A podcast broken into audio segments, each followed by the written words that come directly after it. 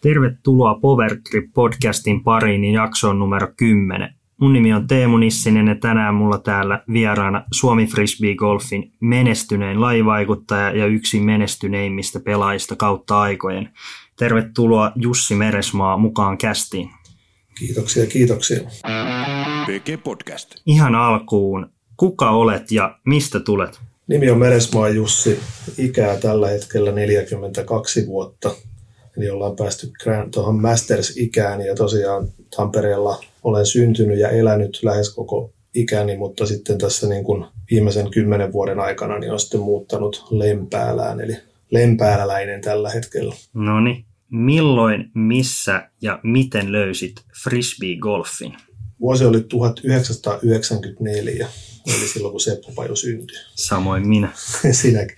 Ja tota noin, silloin tuli Vihiojalle, Vihiojan puistoon Tampereelle ensimmäinen frisbee-golf-rata. Sen sai aikaan silloin paikalliset aktiivit Paul Brown, Heikki Mattila, Antti Lod ja muutkin, en muista kaikkien nimeä, mutta niillä oli tämmöinen yliopisto fripaporukka kuin UFO.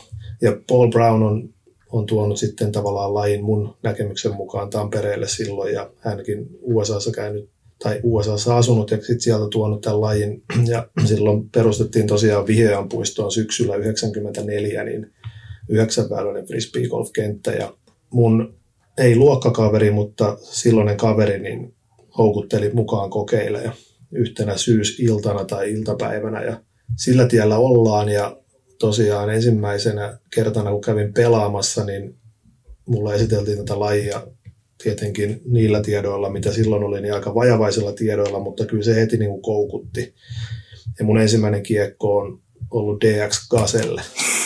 Ja tota noin, siitä on lähdetty niin kuin pelailemaan ja oikeastaan kilpaura kesti sinne 2015. Joo ja siinä välilläkin pidin, tuli lapsia, niin pidin muutamien vuosien taukoa sillä etten pahemmin pelannut, mutta kyllä mä niin frisbee-golfin parissa on ollut aina. No mistä silloin 94, niin mistä silloin on saanut tämän, vaikka tämän DX Gazelle, mistä silloin on saanut kiekkoja? Silloin saatavuus oli tietenkin, piti tietää, se oli täysin underground-juttua, eli, eli silloin kiekkoja toi maahan Niemisen Seppo, joka asui Kauhajoella, ne, jotka on siinä aikana elänyt, niin varmasti muistaa Sepo ja Sepon pakettiauton, mistä niitä kiekkoja sitten sai. Ja sitten sen lisäksi kiekkoja sai muun muassa Helsingistä tai helsinkiläiseltä Niemisen Juhalta. Et molemmilta näiltä herroilta on ostanut silloin ensimmäisiä kiekkoja ja tosiaan kyllä ne oli kaikki DX-muovia silloin, mm. että silloin ei ollut edes mitään premium-muovia olemassa, että, että tota noin, mutta Aviarit, Rocket Sharkit ja Kaselle oli silloin, oli tota noin, oli kovia kiekkoja. Kyllä, joo se homma vähän kehittynyt, että laitoitko silloin jo joutui laittaa faksilla menee sinne tilausta ja sitten sitä kautta vai, vai miten toimittiin silloin? Kyllä silloin ihan puhelintilauksia tehtiin, jos Sepon kanssa asioitiin ja kyllä se meni sillä että ne löytyi sitten jostain ne muistiinpanot Sepon ruutuvihosta ja, hmm. ja Sepollahan oli sillä semmoinen hyvin kevyt frisbee-spiritti meininki siinä myynnissä, että aina, aina se ei muistanut edes pyytää hintaa niistä kiekoista, mutta tärkeintä oli, että kiekkoja liikkui ja uusia pelaajia tuli ja silloin 90-luvun puolessa välissä, kun mä aloitin, niin silloin oli, Suomessa oli viisi, viisi frisbee-golfrataa. Joo. Ja käytännössä frisbee-golfareiden, mä tunsin kaikki frisbee-golfarit Suomesta. Mm. Käytännössä Helsinki-Vaasa-akselilla. Ja tota, noin, määrä oli varmaan semmoinen pari 30 pelaajaa. Joo. No, kisasitteko te silloin jo niin kuin sillä 230 pelaajalla miten aktiivisesti ja käytittekö te pelkästään näitä viittä, viittä rataa silloin alkuun? Joo, siis kilpailujahan on ollut Suomessa jo 80-luvulta lähtien. Meillä ihan on hyvinkin vanha kenttä 80-luvun alkupuoliskolla perustettu ja kyllä kilpailuja on aina ollut ja mä oon itse, mä koen, että vaikka mä olen tällainen vanhemman ikäpolven frisbee golf harrastaja Suomessa, niin mä en ole missään nimessä niitä ensimmäisiä, että tuolla on mm. vielä sitten muu aikaisemmin ollut aika paljonkin aktiivista toimintaa, mutta kyllä mä silloin, kun mä tähän lajiin silloin 94 niin tulin, niin mähän olin silloin 16-vuotias, 16-17-vuotias, että mä aloitin itse asiassa aika vanhalla lajilla, että jos miettii eh, Seppoja ja Oskareita, niin mm. ne on mm. aloittanut käytännössä ihan niin kuin lapsena tämän homman. Ja, ja tota, no, se oli tietenkin vähän erilainen se mun aloitus, mutta kyllä silloin mentiin heti kisoihin. Et 95 vuonna mä oon pelannut ensimmäisen kisan ja se on ollut Vihiojan World's Biggest Disc Golf Tournament. Eli tavallaan sieltä on lähdetty niin kuin tuuppaamaan. Kyllä. PG Podcast. No mennään sitten vähän noihin sun kilpavuosiin ja sä oot tosiaan yksi men- menestyneimmistä suomalaisista frisbeegolfaista lajihistoriassa, niin mitkä on sulle sellaisia ikimuistoisimpia kisamuistoja?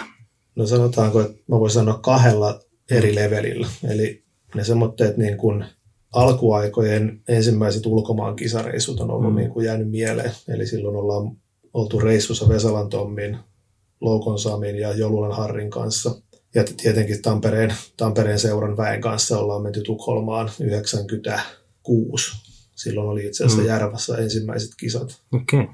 Eli on ollut siellä ensimmäisessä Stockholm Disc Golf Openissa, mikä siellä järjestettiin. Niin kyllä ne on niin kuin jäänyt mieleen semmoitteena niin kuin, tavallaan kokonaan uusi maailma on auennut mm. silmien edessä. Mutta sitten jos mennään taas tähän niin kuin koko uraan, niin kyllä, kyllä ne menee sitten taas sinne niin kuin mun uran loppuvaiheiden major-kisoihin, ehkä 2008, 9, 10, 11, niin silloin, silloin tota noin tuli pelattua oikeastaan kaikissa majoreissa se ihan kärjessä. Joo, joo, siellä on, sulla, sulla taitaa olla edelleen suomalaisista paras major-sijoitus. Onko ehkä oikeassa? Ei, kyllä niin kuin Pursion Timo on ollut niin kuin esimerkiksi Euroopan Openissa on ollut toisena. Okei, okay, ei kun niin siellä. Mutta tavallaan niin kuin tuossa USDGC, niin, niin neljäs, neljäs sija, niin se, se taitaa olla Suomesta korkein sijoitus koskaan. Joo, mä oon itse päässyt seitsemänneksi, että en, en ihan, en ihan tota sinne, mutta ehkä vielä joku päivä sen elossiakin sitten sitä päästään parantaa. Tota, mulla oli tämmöinen, että mä oon kuullut tämmöisen tarina, että kun sä oot mennyt ekan kerran usdgc niin tota, kun sä oot ollut aina, aina kuitenkin pitkä, pitkäheittonen ja, ja, ja jossain määrin silloin varmasti aggressiivisesti pelannut ja, ja se ensimmäinen vuosi ei kuulemma mennyt ihan nappiin ja seuraavana vuonna palasit, palasit sitten USDGC ja täysin erilaisella pelikirjalla ja sitten tulos olikin ihan toista luokkaa. Et pitääkö tämä tarina paikkansa ja tarkentaisitko tarinaa, jos näin oli? No, kyllä tarina pitää paikkansa, eli mun ensimmäinen USDG se oli 2005. Ja tosiaan, vai olikohan 2004, nyt, nyt en muista mm. enää niin pitkä aika, mutta joka tapauksessa se oli silloin, se oli silloin aikaa, jolloin Champion Org oli ykkösdriveri tai uusin uusin driveri ja se oli niin kuin Beastin jälkeen ja Ratin ohella niitä ainoita leveerimmisiä kiekkoja siihen aikaan. Destroyeria ei ollut olemassakaan vielä silloin. Ja tota noin, mä olin tosiaan aggressiivinen pelaaja ja tietenkin USDGC-rata jo silloin sisälsi niin kuin todella paljon autteja, mm-hmm. mitä oikeastaan muilla radoilla ei hirveästi edes ollut. Eli Kyllä. käytännössä se oli ihan erilaista se peli ja luonnollisesti pitkäheittosena nopealla driverilla nuorena kaverina koskaan Jenkeissä käynyt pelaamassa, niin se päättyi sadanteen 13 sijaan tai mm. johonkin. Ja muistaakseni heitin pikkusta alle 10 autin keskiarvolla kierroksia, eli noin 35-40 auttia tuli heitettyä siinä kisassa, ja se oli kyllä niin kuin henkisesti ihan täys tyrmäys, koska mä olin silloin Suomen paras frisbee-golfari Pursio Timon ohella. Ja tota noin, sit luonnollisesti se tapahtuma ja kilpailut teki niin suuren vaikutuksen. Se on itse asiassa yksi suurimpia syitä, minkä takia Euroopan Open hmm. perustettiin 2006, koska mä okay. näin ton, mitä se voi olla, ja mä halusin viedä asioita, tuoda tänne Eurooppaan. Muun muassa sen saariväylän sieltä 17 kopioitiin Euroopassa heti ensimmäiseksi väyläksi. Mutta tota noin, silloin mä tajusin, että tätä peliä ei voi pelata, tai sitä kenttää ei voi pelata aggressiivisella tyylillä. Toki nykyään Paul McBethin tasoiset pelaajat jopa mm. pystyy sen tekemään, mutta minä en siihen kyennyt, niin mä muutin käytännössä pelikirjan ihan täysin ja heitin pääsääntöisesti lyhyemmälle lentäviä kiekkoja, ehkä ylivakaita drivereita. Ja muistan seuraavana vuonna mä no, nousin noin 100-105 sijoitusta, eli mä olin mm. kymmenes seuraavana vuonna top 10 ja muistan, muistaakseni otin kolme tai neljä auttia, eli yhden mm. autin keskiarvolla.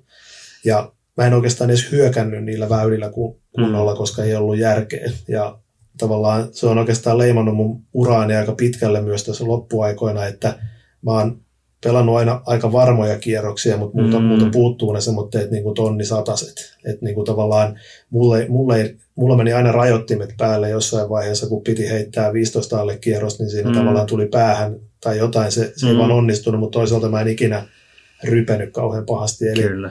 jos haluaa safetata USDG, voi päästä kymmenenneksi, mutta jos haluaa voittaa, niin sitten pitää ottaa jo riskejä mulla tulee niin kuin sitten jäl, jälkikäteen muista, muista hyvinkin tarkkaan ja itse asiassa se oli, se oli itsellä yksi, yksi isoimpia, mitä katoin sitten, kun valmistauduin itse ekan USDGC, se vuosi, kun pelattiin Stroke and Distance ja silloin sä olit se nelonen ja siinä Will Schusterik ja Lokastro esimerkiksi siinä edellä, niin aika aggressiivistakin toimintaa välillä ja teikäläinen ei tainnut paljon muuta kuin P2, jos driveri oli, niin sitten se oli sellainen piikkihysäri PDllä about 100 metriä. Ja, Joo. Ja mä muistan sen kisa hyvin, koska mun, mun strategialla, mä, mä lasken, että mä en voi voittaa tätä kisaa, mutta mä voin olla viiden joukossa, koska mm. tavallaan mä, en, mä pelasin niitä väyliä sillä että mun birdit ei olisi riittänyt periaatteessa, niin. mutta toki se stroke and distance niin toi sitten niitä aggressiivisempia pelaajia sieltä aika paljon alas. Et sitten siinä on vielä se henkinen puoli, että tavallaan toi mun pelistrategia toimi sikäli, että siinä tuli vähemmän semmoisia isoja vastoinkäymisiä, mm. niin sen takia mä pystyin pelaamaan niin, niin hyvin, mutta sen nelosian lisäksi mä oon ollut viitisen kertaa top 10, että oon mä siinä niin aina huidellut siellä, niin kuin, mutta mä oon ollut sen 5-10 heittoa voitosta, eli niin. just sen verran, mitä pitäisi ottaa enemmän riskiä, mutta mun taitotasolla mä tajusin sen, että mä oon todennäköisesti sitten 20, jos mä niin, Kyllä. Miten sä muuten näet, koska itsekin neljä kertaa USDGCn pelanneena ja Euroopassa ei oikein, jossain määrin niin ei meillä ole täällä niin kuin mitään vastaavaa niin kuin radan puolesta, niin koet sä, että semmoinen samantyyppinen kisa kautta rata olisi hyvä tuoda Eurooppaankin? No henkkohtaisesti en, en mm. näe, että siitä olisi niin kuin hyötyä. Että USDGC on uniikki, mm. uniikki kilpailu ja uniikki rata ja mun mielestä toimi itsenään sellaisena mm. hyvin, mutta kyllä mä niin kuin lähtökohtaisesti haluan nähdä frisbee-golfin Nokia-rata on oikeastaan aika hyvä esimerkki. Niin. Sieltäkin löytyy autteja, mutta sitten siellä puolet radasta on kuitenkin metsäistä, että, Kyllä. että se on niin kuin hyvä kombinaatio. Joo. PG Podcast. Mennään sitten tota, alkuaikoihin tämäkin, mutta sun yrittäjyyteen ja oot perustanut tota, semmoisen yrityksen kuin Frisbee Ser ää, vuonna 2001 kertoisitko hieman, minkälaista toimintaa lähdit silloin tekemään ja minkälaiset tulevaisuuden näkymät toiminnalla silloin oli? Joo, 2000, oikeastaan 1999, eli mm. viime vuosituhannen puolella, niin menin ammattikorkeakouluun yrittäjyyden linjalle Pro-akatemiaan täällä Tampereella ja ja siellä tietenkin jo lähtökohtaisesti niin kuin perustetaan yritys ja lähdetään sitä yritystoimintaa harjoittelemaan ja opettelemaan. Ja me perustettiin silloin mainostoimisto, joka oli helppo, helppo tota, noin, tai markkinointitoimisto. Mm. Ja siinä tuli kokemusta sen eka kouluvuoden aikana tietenkin yrityksen perustamisesta. Ja silloin mä niin kuin muistan miettineeni, että toki mä olin silloin kilpapelaaja, täysverinen kilpapelaaja, mutta mä rupesin miettimään, että siis mun isoisä on yrittäjä, mm. ollut, ollut tota, noin koko elämänsä ja tota noin, kyllä mä niin kuin näen, että mäkin olin yrittäjä ja se sopi mulle. Ja tosiaan sitten mä niin kuin muistan miettineeni, että tämä frisbee-golfi, jota mä olin jo siinä useamman vuoden niin kuin kilpaa harrastanut, on, on lähellä sydäntä ja sitten tämä yritys ja yrittäminen tuo sen tietyn vapauden, niin näiden kahden asian yhdistäminen oli mielenkiintoinen asia.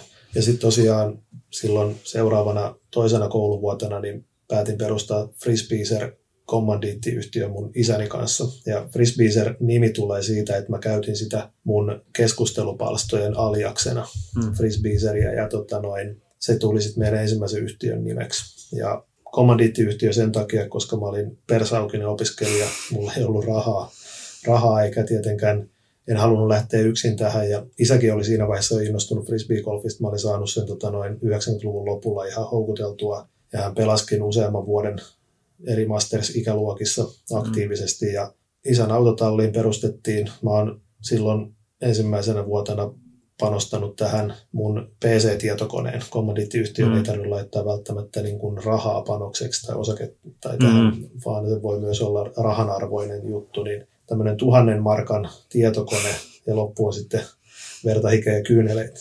Kyllä, aika hieno, hieno tarina ja, ja niin kuin nimenomaan sieltä niin kuin kaikki, kaikki isot yritykset, niin sieltä autotallista on, on, on tämäkin lähtenyt, tämäkin Joo, homma. siihen autotalliin, jos vielä palaa, niin tosiaan mä muistan ensimmäisen, meidän niin kuin liiketoiminta lähti siitä käyntiin, mm. että me tilattiin Jenkeistä postimyynnistä kaksi laatikollista kiekkoa luottokortilla.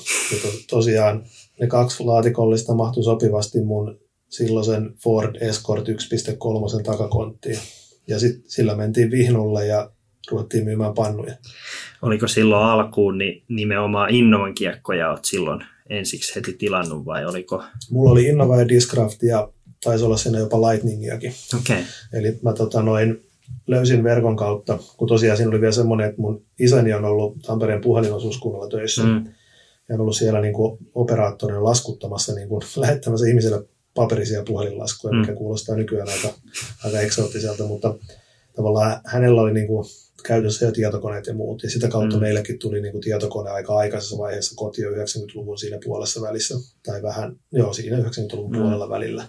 Niin tota noin, sitä kautta kun internet tuli 90-luvulla, niin pääsi sitten internetistä katsoa, ja sieltä oli, oli tämmöinen kuin Platypus Diskworks, mm. ja Randy Sugar-niminen kaveri, jonka olen tutustunut silloin jo kauan sitten, ollaan hyviä ystäviä, vaikka ei ole koskaan tavattu, niin häneltä mä tilasin nämä kiekot. Joo. Ja siihen, muistatko ihan tarkkaan, että mitä maksoi silloin? Mitä maksoi silloin kiekot? Tämmöinen vaikka DX, DX-kiekko, markka-aikaa. No, no en, en, en, muista sitä, niin kuin, mm. mitä meidän ostohinnat on, niin. mutta käytännössä niin kuin, ja silloin markka-aikana myytiin, niin DX-kiekkoja myytiin 50-60 markalla, eli noin mm periaatteessa kymmenellä eurolla. Että okay. Tämä on jännä juttu sinänsä, että niin kun, jos katsotaan mitä tahansa niin kun kulutushyödykettä tai hmm. urheiluvälinettä, salibändymailaa, jääkiekkomailaa, niin frisbeegolf-kiekot on pitäneet sen hintansa hämmästyttävän hyvin. Kyllä.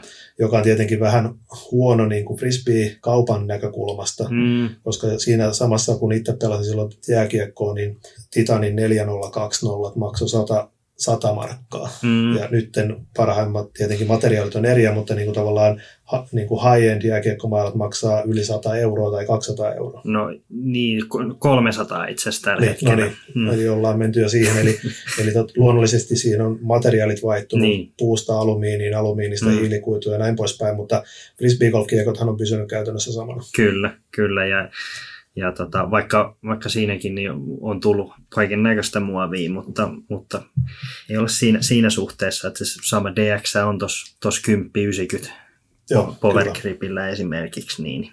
No tota, kuten ma- mainitsit, niin oli sitten tässä, te perustitte sen mainostoimiston tämän koulu, kouluohessa ja, ja, ja teit sitä siinä myös, niin missä kohdi siirryt kokopäiväiseksi frisbeegolf-yrittäjäksi? Joo, tota noin, mainostoimisto tuli sinne 2000 ja sitä tehtiin sitten käytännössä päätoimisena mm. hyvinkin pitkään ja tämä frisbee-homma, joka alkoi silloin sieltä kahdella laatikolla, niin siinä sitten vähän kasvoi ja jossain vaiheessa meidän isä jäi tälle teille niin kuin osa-aika eläkkeelle kautta rupesi tekemään niin kuin osan työstään kotoa ja silloin pystyi niin kuin mm.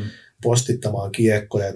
Mähän perustin niin kuin Suomen ensimmäisen frisbee-verkkokaupan silloin 2003. Mm neljä. Joo. Se oli käsin koodattu JavaScriptillä ja se oli käytännössä sitä käsin niin kuin manageerattiin.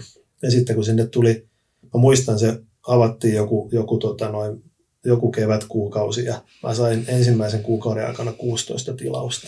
Ja se oli niin kuin huikea määrä. Mm, kyllä.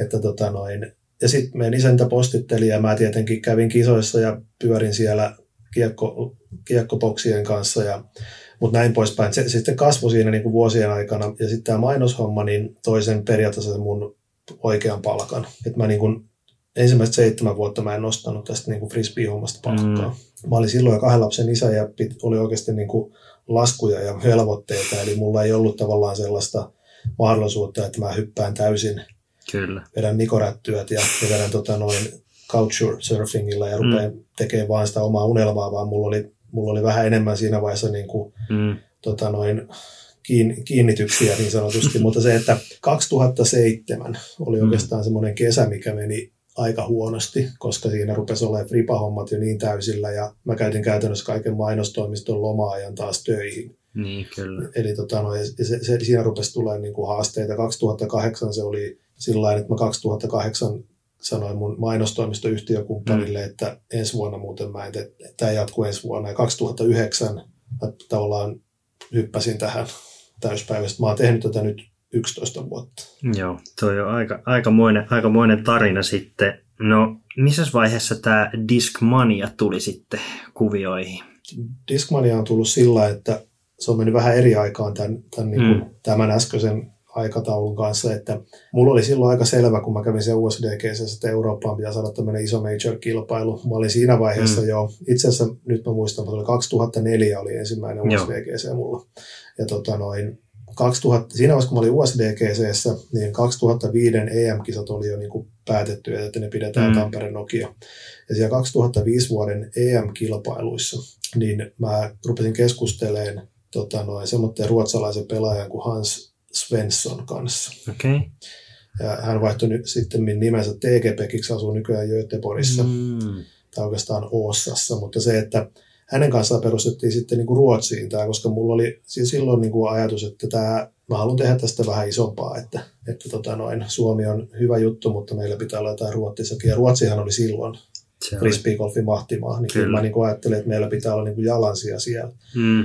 No siinä vaiheessa, kun tavallaan mulla oli jo niin kuin selkeää, että tämä frisbeeser-homma, niin me ei voida kauhean pitkälle sitä viedä, koska tässä on semmoinen tilanne, että Frisbeeser on, tai Frisbee on rekisteröity tavaramerkki ihan sieltä 60-luvulta lähtien, ja sitä valvotaan itse asiassa aika aktiivisesti, ja se on, mm. se on semmoinen asia, että tämä Frisbeeser-yritys ei nimellään pystyisi kauhean pitkälle menemään.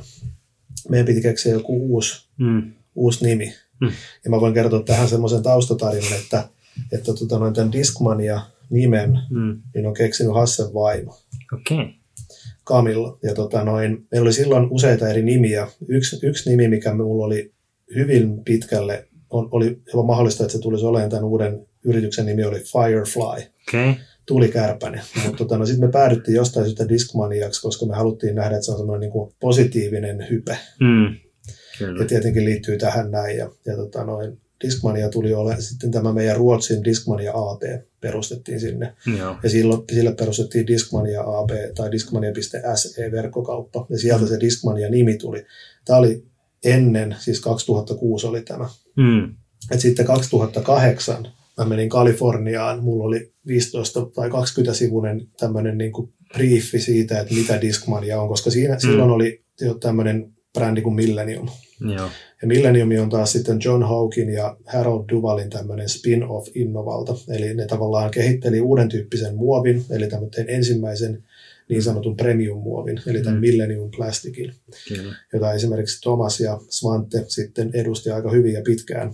Niin tota noin, mä rupesin miettimään, että mä oon markkinoinnissa ammattilainen, mä oon myynnissä hyvä, Mm. mä, py- mä uskon siihen, mitä mä teen, mutta mulla ei ole intressejä lähteä tekemään niin kuin valmistusta. Kyllä, Mulla oli itse asiassa kolme, kolme niin kuin tällaista strategiaa pöydällä. Yksi oli se, että perusta frisbee golf-tehdas, Mm. sen minkä tavallaan Ruotsin pojat teki. Mm. Mutta mä laskin kanssa ja varmasti jos heiltä kysyy, niin siihen on mennyt aika paljon rahaa ja aikaa. mä ajattelin, että mä en halua käyttää sitä Mm. mun aikaa ja rahaa siihen. Ja mä en osannut tehdä kiekkoa, ei mulla mitään Mm. hajua, miten ne tehdään. Toinen oli se, että mä menen Amerin kaltaiselle suomalaiselle yhtiölle esittelen tämän Mm. idean ja saan tavallaan Amerille tämmöisen frisbee golf linjaston, Mm. mm. johon mä sitten pääsen niin kuin töihin heille. Kyllä. Mutta siinä on tietenkin se, että mä teen töitä jollekin muulle ja ei ikinä tiedä, sieltä voi joku isompi pamppu sanoa, että tämä loppuu huomenna. Niin, kyllä. Kolmas oli se, että mä teen Millenniumit. Eli mä Mm. menen, mä menen tota noin Davin toimistolle ja sanon, että tässä olisi niinku suunnitelma, että ruvetaan tekemään kiekkoja, että mä laitan näihin omat leimat. Ja siitä se sitten niinku lähti.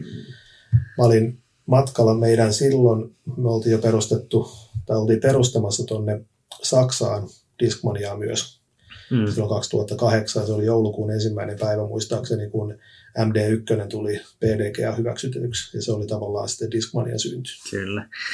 On kyllä, siinäkin on aika, aika monta, monta kiveä käännetty ja, ja tosiaan hieno, hieno tarina.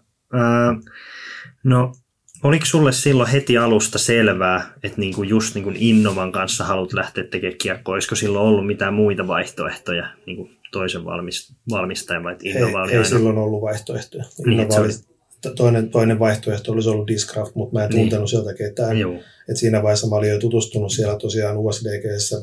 Mm. 2004 mä olin tutustunut Daveen Niin, ja tietenkin se Ferranssiin ja tavallaan se oli niin helppoa ja mä tiesin, Mm. että tavallaan Millennium, ja mä olin silloin Millenniumin pelaaja, Aivan, niin, niin, niin niin tavallaan siinä oli kaikki ne tavallaan viisarit osoitti siihen, että lähdetään tekemään ja täytyy nostaa niin kuin, tai nostaa hattua, mutta kiittää siitä Davia, että Davi tavallaan se mun suunnitelma, mulla ei valitettavasti enää ole sitä, mutta tota, noin, se oli aika suuri Okei. ja tota, noin, olen kiitollinen Daville ikuisesti siitä, että se lähti tekemään tuota hommaa mun kanssa. Mm. Ja se usko siihen, mä myin sen sille niin hyvin, että mä muistan, kun me tehtiin se ensimmäinen SG-lainin, Mm. mm. mulla oli tulossa niin kuin S-laini, joka on heidän Star-muovi, Kyllä. niin tavallaan Dave halusi tehdä sitä niin kuin kamimaisemman. Joo. Niin me jouduttiin lopun viimein ihan viime hetkellä nimeen se SG-lainiksi, koska ei mulla ollut, sen piti olla S-line. Mm. Ja Dave uskoi siihen tähän mun juttuun niin paljon, että se teki niitä 8000 kiekkoa. Ja meillä taitaa olla vieläkin jossain niitä. Eli tavallaan se oli tietyllä tapaa floppi silloin Niin. 12 vuotta sitten se ensimmäinen kiekko, että se ei myynyt lähellekään niin kuin piti ja mm. sitä Mm. on niin kuin yli 10 vuotta sitten ollut saatavilla. Kyllä. Toki tietenkin asiat on muuttunut vähän sen jälkeen, mutta se on niin kuin huvittavaa, että Mm. nyt meillä on tavallaan julkaisuja, jotka on paljon isompia ja ne ei riitä. Niin. Mutta se, että tavallaan silloin alkuun, niin David teki kyllä niin kuin, Mm. niin kuin liikaa niitä. Kyllä. Ja sitten mä jouduin niin kuin tuskailemaan, että mitä me näille tehdään, että tekeekö hänen meille enää ikinä kiekkoa, koska nämä ei myy mihinkään. Ja Kyllä. tässä on ollut kaiken näköisiä vaiheita. PG Podcast. Sullakin tosiaan Discmania on ollut kauan ja tosiaan niitä kiekkoja on ollut kauan sieltä MD1 lähtien, niin kuinka paljon oot itse mukana niin kuin jokaisen Discmania-kiekon suunnittelussa? No joo, siis lähtökohta silloin ihan aluksi, kun me lähdettiin tekemään, on se, että Dave lupasi tehdä mulle kiekkoja.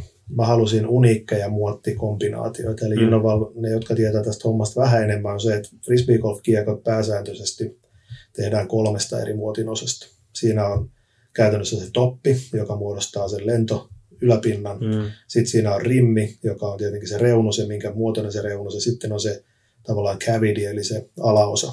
Ja näitä pystyy niin kuin jollain tasolla, en tiedä ihan tieteellisesti, taiteellisesti, mm. miten se toimii, mutta niitä pystyy niin kuin yhdistämään. Eli jos ne kiekot on saman kokoisia niin kuin halkasijalta ja niissä on tiettyjä samoja parametreja, niin niitä pystyy niin kuin yhdistelemään. Niin mulla oli ideana se, että kun Innovalla oli siinä vaiheessa jo niin kuin 50 varmaan mallia, 450 mallia, eli huima määrä, niin sieltä löytyi niitä kombinaatioita aika paljon, Mm. mm. niin sovittiin Davin kanssa, että me lähdetään tekemään niin tämmöisiä uniikkeja kombinaatioita, jotka mä tietenkin aina testaan. Eli Joo. yhtään Discmania kiekkoa ei, ei lähtökohtaisesti tehdä sillä tavalla, että mä en niin kuin ole siinä mukana, Joo. vaan kyllä mä niin kuin testaan ja sitten niitä mietitään. Mutta tietenkin nyky, nykyään heidän kanssa, Innovan kanssa, niin tehdään jopa niin kuin, vähän niin kuin laajemmin myös niitä muotteja, että, Mm. että ei pelkästään vaan yhdistelyitä.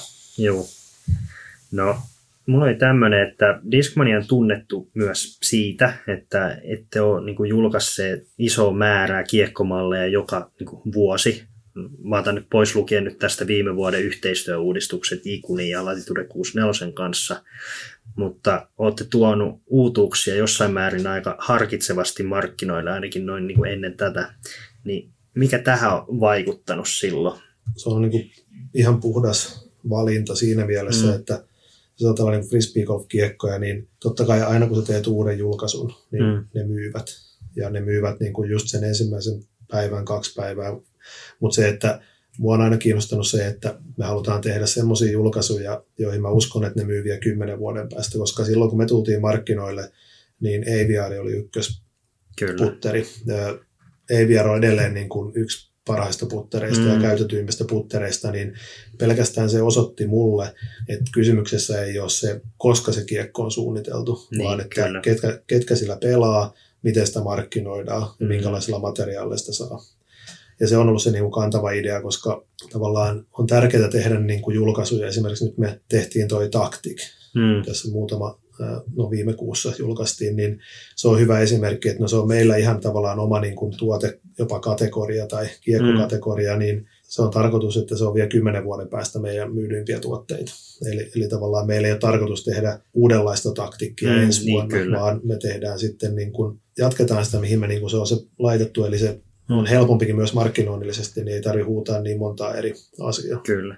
Tähän on itse asiassa mun mielestä tosi niin kuin uniikkiakin, että jos katsoo ihan mitä muuta alaa tahansa, on se sitten normigolfi tai lätkä tai futis tai näin, niin siellähän vaihtuu niin kuin tavara hyvä, jos se niin kuin joka vuosi tulee kokonaan uusi, uusi mallisto ja näin, ja sitten ne vanhat menee niin kuin romukoppaan, vaikka, niin kuin, vaikka ihan jossain perus niin kuin jalkapallokengissäkin, vaikka ei siinäkään, niin kuin, siellä on edelleen nahkaisia kenkiä ja näin, että, että se on niin kuin frisbeegolfissa hauska, että kuitenkin Aviari, joka on tehty kahdeksan, 84. niin, niin on edelleen varma, varmasti niin kuin top kolme maailman niin kuin suosituin putteri, että Joo, ja tietenkin golf foodissa on aika iso, paljon isompia Niin. lajeja, että siellä sitten puhutaan myös sit siitä muodista ja muusta, mutta Mm. kyllä mä luulen, että se tiikeri puttaa edelleen aika vanhalla putterilla. Joo, kyllä. Discmania on noussut pienestä suomalaisesta merkistä maailmalla erittäinkin suureksi. Oot sä ollut yllättynyt Discmanian nopeastakin kasvusta vuosien aikana vai oliko se sulle alusta asti selvää, että teet tästä maailmanlaajuisesti tunnetun frisbeegolf-brändin? No alusta lähtien se ei, niin kuin sanotaan, että silloin kun mä Discmania sen suunnitel- suunnitelman esitin Daville, mm. niin se oli mun mielestä iso, mutta eihän se nyt niin kuin ollut sinne päinkään, mitä me ollaan nykyään. Mm. Mutta se, että kyllä me ollaan aina, mä halunnut aina miettiä sen sillä että me ollaan kasvuyritys. Mm. Mm. Mä, mä oon itse kasvuyrittäjä, mä haluan aina kasvaa ja kehittyä, mutta kyllä mä myös haluan ja olen niin kuin aina yllättynyt siitä kysynnästä ja Mm. mm. mun mielestä se on niin kuin tärkeää, että mitään tällaista ei voi lähteä pitää itsestäänselvyytenä. Selvyytenä. Mm. Kun julkaistaan uusi, uusi Discmania-tuote, niin joka kerta se hermostuttaa ja jännittää Mm. mm. mua ihan yhtä lailla.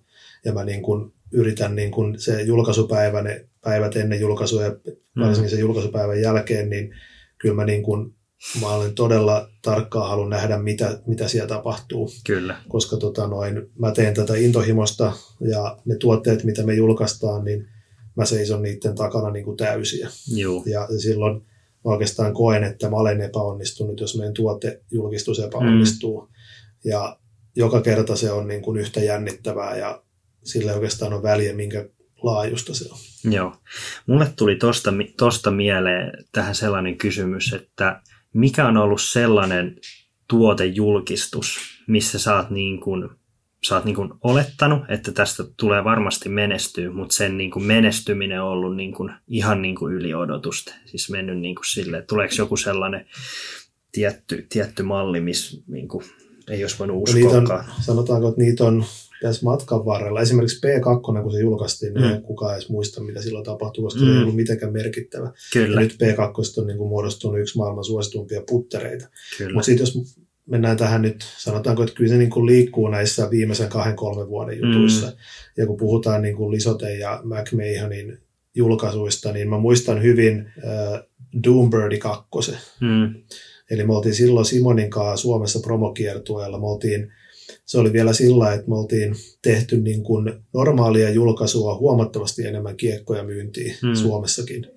Ja, ja tota noin, mä muistan vielä sillä, että meillä oli niin kiire sillä siinä kesäkuisena viikkona, että mä ennen sitä ki- kiertueen lähtöä, niin mä kävin niin kuin viikonloppuna stämpään ne kaikki, kaikki Doombirdit itse Suomessa, että me saatiin ne niin kuin myyntiin. myyntiin. mm, Sitten me lähdettiin Simonkaan kiertää pakettiautolla Suomeen, pysähdyttiin muutamalla radalla ja tietenkin Simo heitti niin kuin holarin per rata.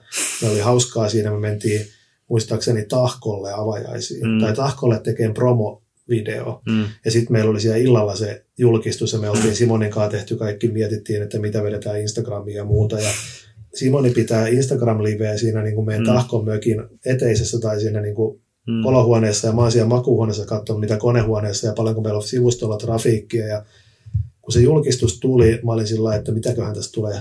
Mm. sitten mä katsoin sitä, niin sitä porukkaa oli siellä sivustolla niin kuin kolminkertainen määrä, mitä koskaan aikaisemmin. Mm. Se, se, tavallaan se julkistus jäi niin kuin mieleen, että se niin kuin löi ällikältä. Kyllä.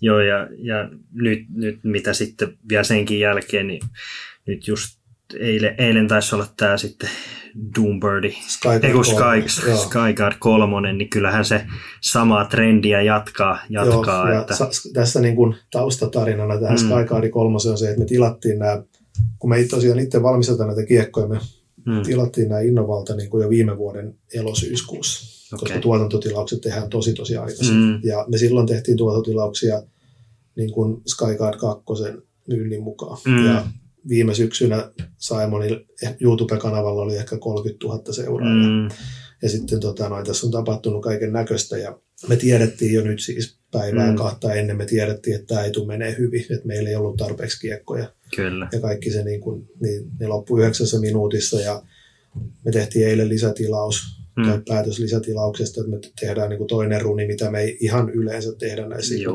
kiekoissa, mutta meidän on pakko niin kuin vastata siihen kysyntään ja totta kai niin kuin fanien pitää saada niitä kiekkoja. kyllä. Ja tota noin, muutama julkistus on mennyt sillä että on tavallaan jo tuntunut vähän pahalta ja tämä eilinen oli sillä harmittava, että, Joo, että tota noin, se meni, meni Suomessakin, ne möi sen yön aikana nopeasti. Joo. että positiivinen ongelma, ongelma sitten. Mhm. No, tuleeko sulle sitten mieleen joku sellainen Discmanian muotti, mikä sun mielestä olisi niin kuin, se on niin kuin muottina, muottina hyvä, mutta ei sitten saanut ikinä sitä arvostusta, mikä voisi olla semmoinen No yksi ehkä vaikka. näistä tuorein on myös tämä niin kuin Simonin Hmm. nimikokiekko, tämä Shadow Titan, eli Mm. tämä Method, mikä me tehtiin viime kesänä, niin ensinnäkin meidän midrange-linjasta Mm. niin kuin Innovan kautta tuotettuna on ollut hyvä, mutta hyvin tasapaksu. Eli meillä on Mm. niin kuin MD-sarja, niin kuin jos otetaan nyt MD-vitonen pois, niin ne on aika lähellä toisia. Niin 4, 3, 2, Niin. 1, no on ne aika juu. Ja tota noin, nyt me tehtiin sitten tota noin Evolution-mallistoon käytännössä piidillinen ylivakaa Mm. midari. Ja sitten me laitettiin se, niin kuin, se oli meidän ensimmäinen niin kuin Evolution Signature Release. Mm, Niin se oli yllätys, kuinka vähän se sai mm, niin kuin sitten huomiota. Kyllä. Tai se, et, mutta siinä, siinä ollaan niin kuin jälkeenpäin katsottu, että siinä me julkaistiin samaan aikaan myös toinen kiekko. Mm, Ja sitten toisaalta siinä kesällä oli tosi paljon muitakin julkaistuksia muilla. niin, Johon tämä niin kiekkobisnes on kilpailua sinänsä, että, että Kyllä. me tavallaan siellä kilpaillaan muidenkin huomiosta, niin se oli ehkä semmoinen, että se meni taas alle odotuksiin. niin, kun sitten vaikka sit seuraava, mikä oli tämä takti, tämä Eaglen. Eagle, niin se on sitten taas Joo, ainakin ollut, ollut sitten taas kyllä. päinvastainen niin Joo. suosittu. Mutta ehkä toi niin kuin Signature-kiekoissa midarit on haastavimpia. Niin, Et niin kuin Signature Driveri on helppo myydä, Signature Putteri voi olla helppo myydä, mutta midarit on ehkä sitten semmoisia niin kuin haastavimpia. PG Podcast. Mennään sitten, sitten vähän semmoiseen asiaan, kun sä oot tosiaan ollut tässä skenessä kauan ja, ja siinä paalupaikalla, niin sä oot seurannut ja työskennellyt lain huippupelaajien kanssa koko, koko ura-ajan ja tunnet ja tiedät hyvin äh, koko kentän, niin kuinka tasaisena sä pidät tällä hetkellä tuota maailman kärkeä vai kuinka paljon se oikeasti on muutaman miehen show? No kyllä se täl, tällä hetkellä on se kahden kolme henkilö Hmm. show, että se on se Pauli, Eagle ja Riki, jotka voittaa yli puolet, puolet kisoista. Tai Pauli voittaa puolet ja sitten loput voittaa sen mitä pystyy. Mutta Hmm. tota noin, ja toki Heimburi on nyt pelannut niin kuin hyvin, Niin, ottanut voittoja niin kuin määrällisesti, mutta kyllä ne muut on aina sitten semmoisia vähän niin kuin suonenvetoja. niin Että, kyllä. tota noin, mutta jos ajatellaan, niin kuin, mäkin olen Paulin tuntenut siitä asti, kun se tuli pitkätukkaisena kaverina siellä Lamiradassa tota noin vastaan, niin, niin Paulista näkee sen ja Rikistä myös ja Eaglestä. Että nämä kolme herraa on itse asiassa sellaisia, jotka ottaa tämän niin oikeasti tosissaan. Mm, Että oli sitten off-season harjoittelu tai oli sitten pel- kilpailun valmistautuminen tai sitten se yleensä se harjoittelu ja se mentaliteetti, niin frisbeegolfissa, nykyään siis frisbeegolf Pro Tourin tai National Tourin voittaminen vaatii niin kuin huikean suorituksen, että se ei niin kuin enää onnistu, mitä se oli 92, 90-luvulla tai 2000-luvulla, että siellä niin kuin kaikki piti hauskaa ja sitten mentiin seuraavana päivänä heittää ja katsottiin, kuka voittaa, vaan se on niin kuin Mm. oikeasti kilpailua, huippu, huippu-urheilua, mutta silti me ollaan vielä niin kuin kaukana siitä niin kuin absoluuttisesta maksimista. Et jos Kyllä. mietitään frisbeegolfia, niin nyt alkaa joillain olemaan valmentajia, eli, eli tavallaan, mm. mutta sitten jos mietitään taas golfia, tennistä tai mitä tahansa yksilön lajia, niin siellä on useita valmentajia kaikilla, ja niin kuin nuoresta lähtien. kyllä. Että tavallaan siinä on vielä niin kuin paljon, paljon niin kuin kirittävää, ja sitten loppupeleissä se on henki, Mm. henkimaailman juttuja. No, sä oot just Macbethinkin kanssa tehnyt paljon, paljonkin yhteistyötä silloin, silloin kun hän, hänkin oli in, Innovalla pitkään, niin minkä takia hän on sitten, mikä hänestä tekee niin ylivoimaisen sun mielestä? Tämä on yksinkertainen vastaus. Mm. Eli kun mä oon Paulinkaan tehnyt nelisen kiertuetta Suomessa, Mm. eli tavallaan sapluuna on ollut se, että mä haen sen lentokentältä Helsinki-Vantaalla, me tehdään mm. viikon mittainen kiertue ja sitten on EO. Mm, Niin mä muistan hyvinkin, kun mukana oli Paul, mm, Sexton ja Drew Gibson. Kyllä. Nämä kolme heppua tuli, me pidettiin. Mä otin siis Drewn siihen sen takia mukaan, että se oli juo- nuori kaveri, että sen pitää niinku tavallaan nähdä nämä niin, learn the ropes. Niin mä hain ne lentokentältä, me oltiin illalla meillä Lempäälässä kotona, mm. mm, niin Drewn ensimmäinen kysymys oli, että mikä on Wifin salasana, mm, ja siinä vaiheessa Pauli oli jo puttailemassa mun pu- pihalla. Mm. Eli tämä kaveri on matkustanut koko päivän, nämä muut etsii Wifiä ja Pauli on puttaamassa. Eli Mm. tavallaan se pelkästään se mentaliteetti, että hän on ammattilainen, hän lähtee nyt niin kuin tekemään tämän päivän puttitreeni. Kyllä. Se, se niin kuin ratkaisee. Joo, ja hä- hänellä onkin sitten varsinkin näistä, näistä Euroopan Openeistakin niin ihan hyvä rekordi, että ei ole, ei ole tota hävinnyt nyt sitten 5 kaksi- kautta 6. Niin, 5 kautta 6. Että se eka, eka vuosi meni opettelussa ja se, sen jälkeen viisi putkea. Että, Joo. Mutta kyllä se niin kuin, Pauli erottuu muista sillä työmoraalilla ja Mm. sitten tietenkin sillä tavallaan, että Paulihan ei ole niin kuin, esimerkiksi Simoniin verrattuna, niin Simoni on paljon lahjakkaampi, niin, mutta Pauli on paljon ahkerampi. Niin, kyllä. Ja sitten va- varmaan tämä vuosienkin voittaminen ja näin, niin kyllähän se Joo. itseluottamus on siellä niin kuin 120. No, kuinka paljon Suomen mies huippupelaajat on vielä perässä maailman terävintä kärkeä, esimerkiksi just Macbethia, Rikiä, Eagleä, ja mikä on iso juttu, missä meidän pitää parantaa vielä, jotta pystymme vastaamaan heille? No siis Suomessahan tämä taso on noussut niin kuin huimasti. Mm. Et sanotaanko, että niin kuin, silloin kun mä pelasin kilpaa, niin no silloin teidän ikäpolvi, eli, Mm. mm. eli sinä Leo ja Seppo olitte vielä niin kuin junnuja, että te niin kuin just rupesitte haastaa niin kuin Kyllä. avoimen pelaajia. Et me ei olla oikeastaan sillä pelattu hirveästi samaan aikaan, Niin. mutta tavallaan kyllähän se, kun se maailmalla taso on noussut, niin se on noussut Suomessakin ja se on hyvä, Mm. mm. että Suomessa on aina ollut nyt viimeisen kymmenen vuoden aikana useita huippupelaajia, niin se ei ollut koskaan kenenkään yhden vedettävänä. Mm. Mutta kyllä se niinku tulee siitä, että suomalaisten huippupelaajien niinku lähipelitaso ei riitä maailmalla. Eli se Kyllä. voi katsoa ihan suoraan statseista. Ja tavallaan drive, drive-pelissä me ollaan aina oltu niinku maailman parhaita. Se on. Et silloin kun itse pelasin, niin mä olin just samanlainen suomalainen prototyyppi. Et mä Mm. väitän, että joissain niin kuin isoissa kisoissa mulla oli parhaat drivit, mutta mm. mä en koskaan niitä voittanut sen takia, koska se mun 20 sisällä tapahtuva lähipeli, niin se ei ollut koskaan niin kuin lähelläkään sitä niin kuin parasta. Se on, se on.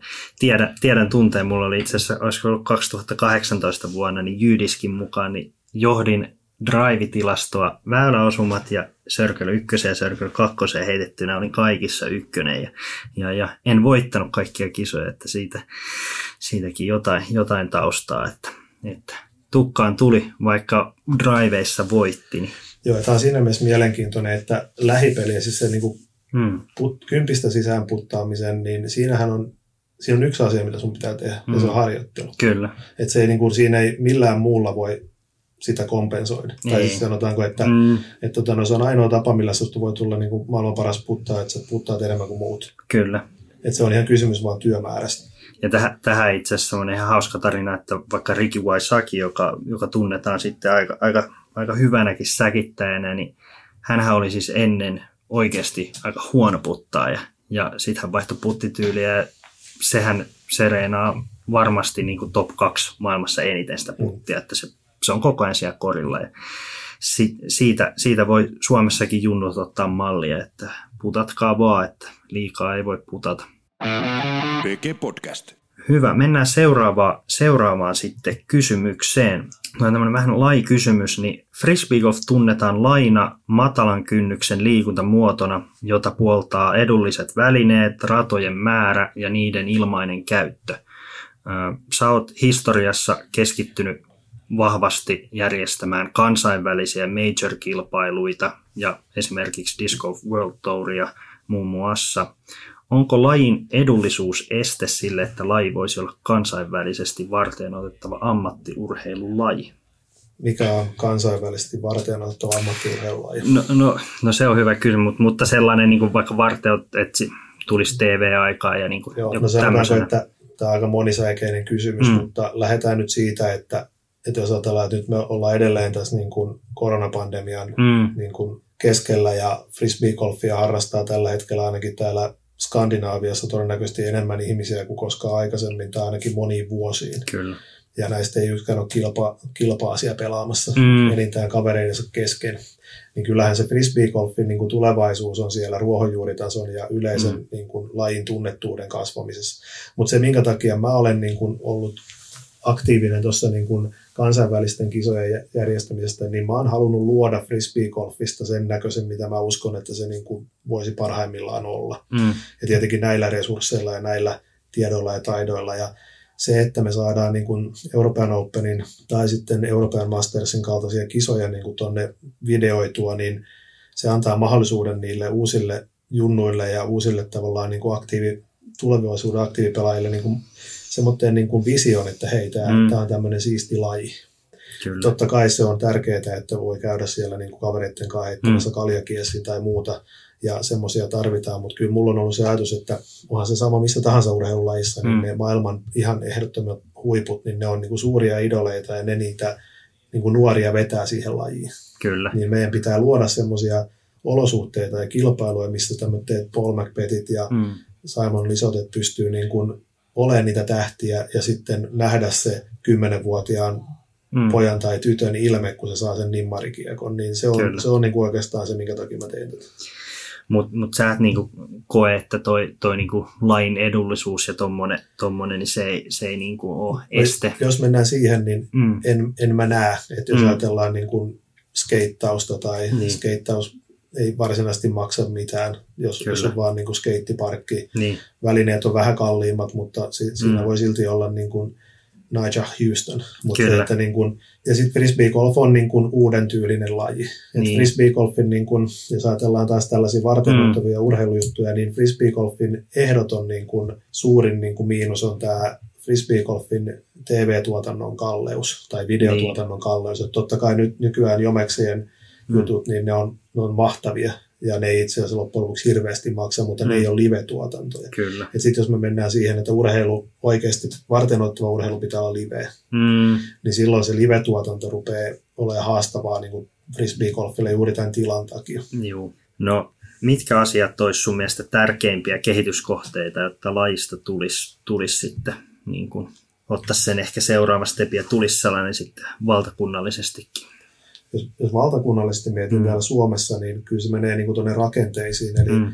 frisbee-golf koululiikuntaan, Mm. Koulu, koululiikunnan osaksi sitä, ja, ja tota noin, mun on, mun on niin kuin, Mm. mm. sieltä mä niin kuin lähtisin rakentamaan tätä. Et Kyllä. meillä on niin paljon kaikkea, meillä on 700 rataa, meillä on paljon kilpailuja, Mm. meillä on liittotoimia, meillä on koulutustoimintaa, toki sitä pitää lisätä, Mm. mutta kyllä se, niin kuin se organisoituminen ja organisoitu toiminta niin pitää niin kuin parantua. Sieltä tulee, koska koulusta tulee ne tulevaisuuden harrastajat. Kyllä, kyllä. Ja tämähän olisi, tämähän olisi sitten vielä hienoa, jos, tämän, jos tätä nyt Suomessa lähdetään tekemään, niin jossain vaiheessa toivottavasti muissakin maissa, että tämä on tämmöinen testilaboratorio ja sitten, sitten muualle sitten tämän, tämän jälkeen. No, otetaan sitten vähän tota sun ratasuunnitteluperspektiiviä ja ja tota, viime vuosina yksi kuumimmista puheenaiheista on ollut ratojen vaikeusaste ja isot paarlukujen alitukset. Frisbeegolf lajina kuuluu puistoihin ja metsiin, joissa on luonnollisia esteitä, ja lajin kasvaessa yleisöä myös kiinnostaa tulla seuraamaan enemmän ja enemmän kilpailuja, kuten vaikka just Nokialla Euroopan Open. Niin tota, miten ratkaisemme niin sanotun ongelman, jossa voimme tarjota suurelle yleisölle mahdollisuuden seurata kilpailua paikan päällä ja lain eliitille ultimaattisen testin radan puolesta. Konopisteessä pari vuotta sitten esimerkiksi Eagle oli lähes rikkoa 60 alle tuloksen 72 väylällä. Onko mentävä USDGC-malliin, jossa on tilaa katsojille, mutta väylät täytetään OBn kanssa vai mikä olisi ratkaisu? Tuommoinen pidempi kysymys, mutta... Joo, Mm. tähän, tätä on mietitty monta vuotta ja mun mielestä frisbee-golfin, niin jos puhutaan niin kuin näistä ihan kärkitapahtumista, major-kisoista, niin mun mielestä yksi hieno puoli siinä on se, että on erilaisia majoreita, erilaisia ratoja. Mm, Esimerkiksi konopisteen rata, suunniteltiin sen tyyliseksi, että sitä ei ole tarkoituksellakaan yritetty, että siellä ei voisi pelata niin paljon alle, vaan se on tehty niin kuin vähän erityyliseksi. Mutta kyllä Mm. sanoin, että toi niin kuin Nokian rata eli Beast, niin on lähimpänä sitä, mikä mun mielestä toimii. Eli siellä Mm. on, siellä on niin kuin sopivassa suhteessa kaikkea. Ja sinne Kyllä. tunnetusti mahtuu niin kuin paljon ihmisiä. Mm. Mm. onhan siellä väyliä, mille ei va- varmaan 200 ihmistä enempää mahdu, mutta mm, mutta tota, no, kyllä se sillä pitää olla, että ne, ne ihmiset, jotka tulee katsoa näitä maailman parhaita pelaajia, niin kyllähän ne niin kuin haluaa nähdä niitä wow-suorituksia. mm, Ja sitten jos se rata on niin vaikea ja siellä on niin paljon tiukkoja autteja, että se pelaaminen menee siihen mun tyyliseen pelaamiseen kymmenen vuotta sitten, niin ei se, siitä ei tule wow-elämystä. Niin, sitten rat, ratasuunnittelulla pitää pystyä luomaan semmoisia do or die-tyylisiä väyliä ja semmoisia, missä kiekko lentää. Nämä kiekothan on niin kuin, näitä on hieno katsoa, kun se kiekko lentää 150 metriä kontrolloidusti. Ja se on niin kuin oikeastaan sitä koko lajin niin kuin suola niin, niin, kuin, niin pelaajan kuin katsojankin näkökulmasta. Ja sitten tietenkin se itse kilpailu ja ne lähipelitilanteet mm. ja semmoitteet läheltä piti jutut. Mutta Mm. sanotaanko, että kyllä se radan pitää olla tulevaisuudessa sellainen, missä voi olla tuhansia ihmisiä. Joo. Eli se on yksi semmoinen, että jos ajatellaan Tampereen Frisbee Golf-keskusta, niin täällä on nyt niin kuin vaikeustasoltaan maailmanluokan rata, Mm. mutta me ei olla vielä saatu kaupungin kanssa tätä siihen kuntoon, että täällä olisi katsojille tarpeeksi alueita. Sen takia Mm. tänne ei olla niin kilpailuja edes niin haettu. Kyllä. Et se on mulla niin tuossa ja kaupungillakin tiedossa, että jotta tänne tulisi isommat kansainväliset kisat, jotka televisioidaan tai Mm. tehdään niin kuin videolle, niin tänne pitää mahtua niin kuin vähintään se 2-3 tuhatta katsojaa. Joo. No Nokia on varmasti yksi parhaita esimerkkejä siitä, että sinne mahtuu ja varsinkin se, ne lopetusväylät, niin, niin, niin siinä, on, siinä on varmaan neljä parasta väylää lai, lajissa tällä hetkellä, niin kuin lopetusväylät. Niin, mutta tässäkin, kun näitä Paul McBettejä tulee lisää ja sitten seuraava sukupolvi, jos ne ovat vielä parempia, niin miten sä näkisit vaikka, että jos Nokia pitäisi lähteä virittämään niin sanotusti vaikeammaksi, niin mitä, mitä siellä niin kuin voisit tehdä? Että onko se vaan niin kuin mittaa lisää vai, vai niin kuin, No siis Nokiankin rata on käytännössä niin kuin ajan myötä pidennetty niin kuin maksimiin. Et Niin. Jos nämä neljä väylää, mitkä mainitsit, niin niitä ei käytännössä voi niin kuin siinä puistossa venyttää yhtään Mm. mm. enempää. Mutta se, se juju tulee siinä, että kun sä tuut, kävelet 15 tai 14 mm. 15, se on siellä niin kuin tavallaan siellä takana. Mm. Mm. Ja sitten sä nouset siihen kummulle, niin siihen tulee pelaajalle semmoinen oh shit fiilis. Tai Kyllä. tavallaan tai siinä on ainakin mahdollisuus siihen. Eli silloin, Kyllä. silloin ruvetaan, se peli muuttuu ihan täysin niin kuin pääkopan välissä niin, olevaksi kyllä, peliksi. joo. Ja siinä on kumminkin jokainen niistä neljästä viimeistä väylästä, sä pystyt ottamaan tuplapokin niin kuin näin. Mm, Niin, niin tota noin, se tekee siitä vaikein. Et mä en usko, että vaikka Mm. tulisi Paul McBeth ja kymmenen tonne, mm, niin ne kaikki suorittaisi harva pelaa ne neljä alle, jos mennään Kyllä. historiaa.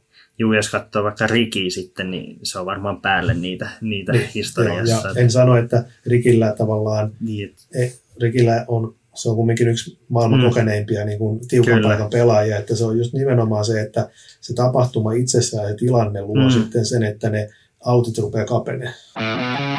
Podcast. Tässä on ollut myös toinen polttava puheenaihe, ja Jenkeissä tätä viime vuonna myös puitiin paljon, niin ollut tämä puttaaminen niin sanottu helppous. Tässä suomalaisena nyt ei, ei pysty, pysty samaistumaan, mutta kyllä se nä- näyttää helpolta, kun oikeat miehet sitä tekee, niin siitä johtuen niin on väitelty, tulisiko maalikoria pienentää, jotta ei pelattaisi näitä 15 allekierroksia. Niin mikä on kanta tähän? Tämä on mielenkiintoinen kysymys. Multa löytyy niin kuin World Tourin suunnitel- suunnitelmista muun muassa tämä pieni kori. Okay. Et mulla oli semmoinen niin kuin ajatus, että World Touri jatkuessaan pystyisi niin kuin ottaa enemmän roolia siitäkin. Mm. Jos ajatellaan vaikka, no se on ehkä vähän huono, huono e- esimerkki, mutta NBAssa kolmosen viivaa kauempana, eli se korin Kyllä. heittäminen on vaikeampaa. Kori itsessään on saman kokoinen. ja snookerissa... Pussit niin, on pienempi. Kyllä. Ja, ja tavallaan voisi, varmasti löytyy niin kuin muitakin mm. tällaisia, varmaan moottoriurheilusta ja muusta, mutta, Niin. Mutta tavallaan frisbeegolfissa se on niin kuin just joko tai, että mä oon ollut pitkään sitä mieltä, että se pienempi kori on hyvä asia. Joo. Mutta mulla ei ole tarpeeksi tietoa ja meillä ei ole tarpeeksi dataa siitä, että mitä se tarkoittaa. Mm. Eli pitäisi, pitäisi järjestää semmoisia oikeasti isoja kilpailuja, missä nämä maailman huiput pelaa näihin pieniin koreihin ja nähdä, että mikä on se esimerkiksi, että ruvetaanko 25 metristä leijappaa. Niin, koska se tappaa tavallaan sen pelin innostavuuden. Ja toisaalta siis oikeastaan sen pitkän drivein, hienon heiton lisäksi, niin kyllähän ne niin kuin C2-putit niin, se on, on. Niin kuin, niin kuin tämän lajin suola. on. Ja luonnollisesti, jos me pienennetään korjaa, niin nehän vähenee. Niin, kyllä. Et kyllä. totta kai se keskelle menevä putti menee keskelle. Mm. Mutta sitten tulee paljon enemmän semmoisia spitautteja tai läheltä Mm. piti ohilaukauksia. Ja mä en tiedä sitten, että onko se, niin kuin, onko se niin kuin hyvä vai huono, mutta Niin, mä haluaisin kyllä. nähdä sen. Et se täytyy testata. kyllä. No tälle, että jos, jos sä lähtisit pienentää sitä koria, niin mi, miten sä lähtisit pienentää? Onko se tämä, niin kuin, että sama korkeus ja sitten vaan kapeampi niin kuin näissä tämän hetken skillshoteissa, tämmöisen marksman-tyyppisissä, vai olisiko se sitten niin kuin samat mittasuhteet, mutta... Niin Kyllä, kyllä niin kuin sanotaan, että silloin kun mä tuon World Tourin Mm, piirtelin siinä 2015, niin mä teetätin tämmöisiä Okei. erilaisia pieniä koreja. Ja mulla on yksi mun puutarhassa semmoinen, mikä Mm. mun mielestä on ideaali. Eli käytännössä korin korkeus pysyy samana, mm, korin alarauta pysyy samana, mutta sitten me vaan sitä kehää, sitä koppaa Niin. pienennetään. Joo. Joka tarkoittaa sitä, että tavallaan ne putit, jotka sinne, sinne, osa puteista silti tippuu sinne Mm. koppaan, mutta se, että sun pitää osu, se osumat alue vaan kapenee. Kyllä. Koska mun mielestä se korkeus ei ole koskaan ollut se ongelma, vaan Niin, se leveys. kyllä, Että juu. tavallaan totta kai henkkohtaisesti korkeus on ollut suurikin ongelma, koska mä oon putannut puolet mun puteista alarautaa, mutta se, että Sama vika. mä en, mä en lähtisi sitä niin kuin pienentämään, Mm. koska tavallaan mun mielestä hyvä putti niin on mm. linjassa. Niin kyllä. Se pitää olla oikein, siis frisbeegolfissa tämä yksi uniikeimmista asioista on se, että meidän maali leijuu ilmassa Mm. ja se kuuluu frisbeeen. Frisbeen pitää mennä ilmassa maaliin, ei maassa. Niin kyllä. Ja tavallaan kyllä mä niin kuin lähtisin siitä, että se itse kori vaan kapenisi Niin. ketjuosa. Ja se olisi, se olisi sitten se, että si- sillä varmasti ainakin nähtäisi nähtäisi tämä, mutta mut näinpä. Ää, mennään sitten seuraavaan. Tuohon eri- ehkä vielä Joo, semmoinen, sano, että sano vaan. mulla oli piirrettynä se siihen mm. World Touriin se kapeammat korit ja nyt Mm, tavallaan mä keskustelin ennen kuin World Touria edes lähdettiin niin kuin julki tuomaan, niin. niin Dave ja Harold oli sitä mieltä, että mm, se leveä tai kapea kori ei ole hyvä. Okay. Että he oli hyvin vahvasti sitä mieltä, että tavallaan Mm. korin pitää olla kori. niin kyllä. Ja tavallaan en lähtenyt sit siinä vaiheessa haastamaan, koska he oli tietenkin suurin tukija mun, mm. mun tavallaan tourille, mutta se, että kyllä mä niin kun uskon, että me tähän keskusteluun palataan joka, Mm, joka vuosi, mutta mä uskon, että nyt tässä lähitulevaisuudena niin voitaisiin tehdä ihan testejäkin siitä. kyllä. Mutta mä, mä uskon, että toi niin kun, se varmasti tulee, vielä joskus tapahtuu, ja sitten sit sitä ajatellaan kymmenen vuoden päästä, että näinhän se näissä isoissa kisoissa pitikin olla. Voi olla hyvin, niin kuin just näissä NBAissä ja snookereissa ja tällaisissa, että, mutta sitä kun on lähdetty ekan kerran tekemään, niin se on varmasti ollut sellainen, että No ja semmoisia asioita, että kun on joku tietty standardi. Niin. niin, Ja siis tähän korihommaan voidaan vielä semmoinen sanoa, että siis frisbee golf kori, Mm. joka patentoitiin 76 vuonna. mm, Siis Ed Hedrickin kyllä. disc golf polehole. Mm, Ja tota noin, se oli silloin yksi ketjunen, tai siinä oli yksi, mm, yksi tota noin, leijeriketjuja. Ja se kori ei ole muuttunut kooltaan oikeastaan miksikään. mutta välineet on täysin. Mutta 70-luvulla niin kuin, kiekothan oli frisbeet. Mm, Eli tavallaan siihen heitettiin ihan erilaisia kiekkoja. Sitten kun Dave kehitti aviaarin, Eaglen, Aeron, mm, lähinnä nyt Aero ja aviaari, jolla putattiin, niin nehän meni läpi niistä poleholeista, koska Mm. niissä oli vain yhdet ketjut ja sitten tuli tavallaan tuplaketjut, mutta siinä vaiheessa olisi voinut siinä ei ole tehdä sen. tavallaan tehdä sen, koska tämä frisbee golf putterit on 21 senttiä, mm. mutta nämä frisbeet silloin, niin ne oli pari-kolme senttiä ainakin isompia. Niin tavallaan ne mittasuhteet pysyivät edellä, se kori, kori Mm. tavallaan muuttui helpommaksi siinä vaiheessa. Joo, että se olisi siinä kohtaa jo voitu niin kuin, ottaa ne muutama sentti pois ja sitten, Joo, jos siinä vaiheessa oltaisiin vaikka kaksi tuumaa, viisi Mm. senttiä, niin on kavennettu korjaa, niin me me todennäköisesti keskusteltaisiin tästä, voisiko olla vielä pienemmät, mutta Mm. tavallaan voisi olla se vähän eri. kyllä, kyllä. PG Podcast. Mennään sitten tuohon polttavaan puheaiheeseen ja Ahvenanmaan rataprojekti. Ilmoititte tiistaina 12. päivä toukokuuta, että suunnittelette ja para-aikaa teette Ahvenanmaalle sen jokaiseen 16 kuntaan oman frisbeegolf-radan. Miten tämä projekti sai alkunsa? Huhu pitää paikkansa. tota noin, tämähän on siinä mielessä niin kuin, tai monellakin tapaa uniikki Hmm. keissi, että tämä lähti käyntiin noin kuukausi sitten.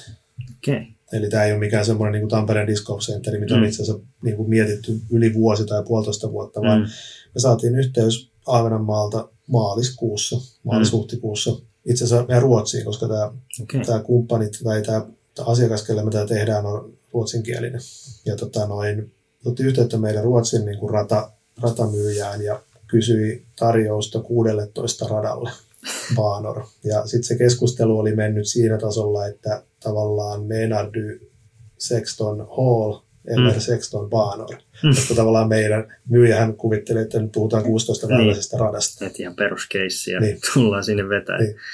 Ja tota noin, se ilmeni sitten siinä keskustelussa, että kun nyt puhutaan 16 radasta. Mm. Ja sitten se, niinku, sit se tuli niinku tänne Suomeen meille sisäisesti, että mikä tämä homma on. Ja Mm. eihän meistä kukaan niinku ottanut sitä aluksi edes tosissaan. Mm, Juhon kanssa mietittiin, että tämä on joku läppä. niin, Mutta kyllä se niinku ihan tosissaan oli tämä mats, mats siellä ja tota noin, siitä me lähdettiin sitten niinku keskustelemaan. Ja, ja tosiaan tämähän on niinku lähtöisin siitä, että tämän koronakeissin takia niin Ahvenanmaan matkailu, ravintola, kaikki hommat, Mm. niin sieltä on oikeastaan loppunut ihan täysin. mm, Ja siellä on tietenkin monet yrittäjät todella pulassa niin kuin muuallakin maailmassa. Ja, ja tota, no, jotain piti keksiä. Mats, Mats toimii, hänen yksi työ on olla niin kuin Paffilla, eli tällä Ahvenanmaan niin kuin peliyhtiöllä on töissä ollut. Ja, ja sitten hän on Ahvenanmaan yrittäjien puheenjohtaja. Niin hän sai sitten tämmöisen niin kuin tehtävän, että miten me saadaan tänne niin kuin porukka.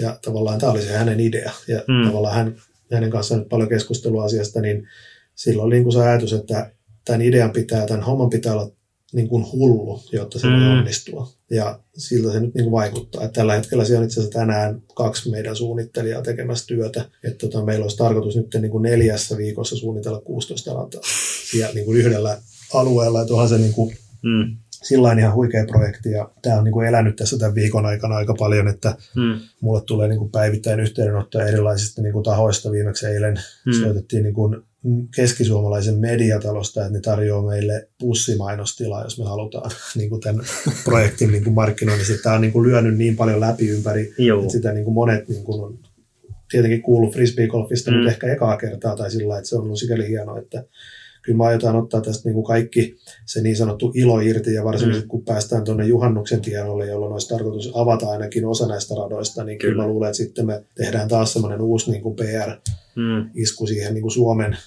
suomalaiseen mediaan. Kyllä, kyllä.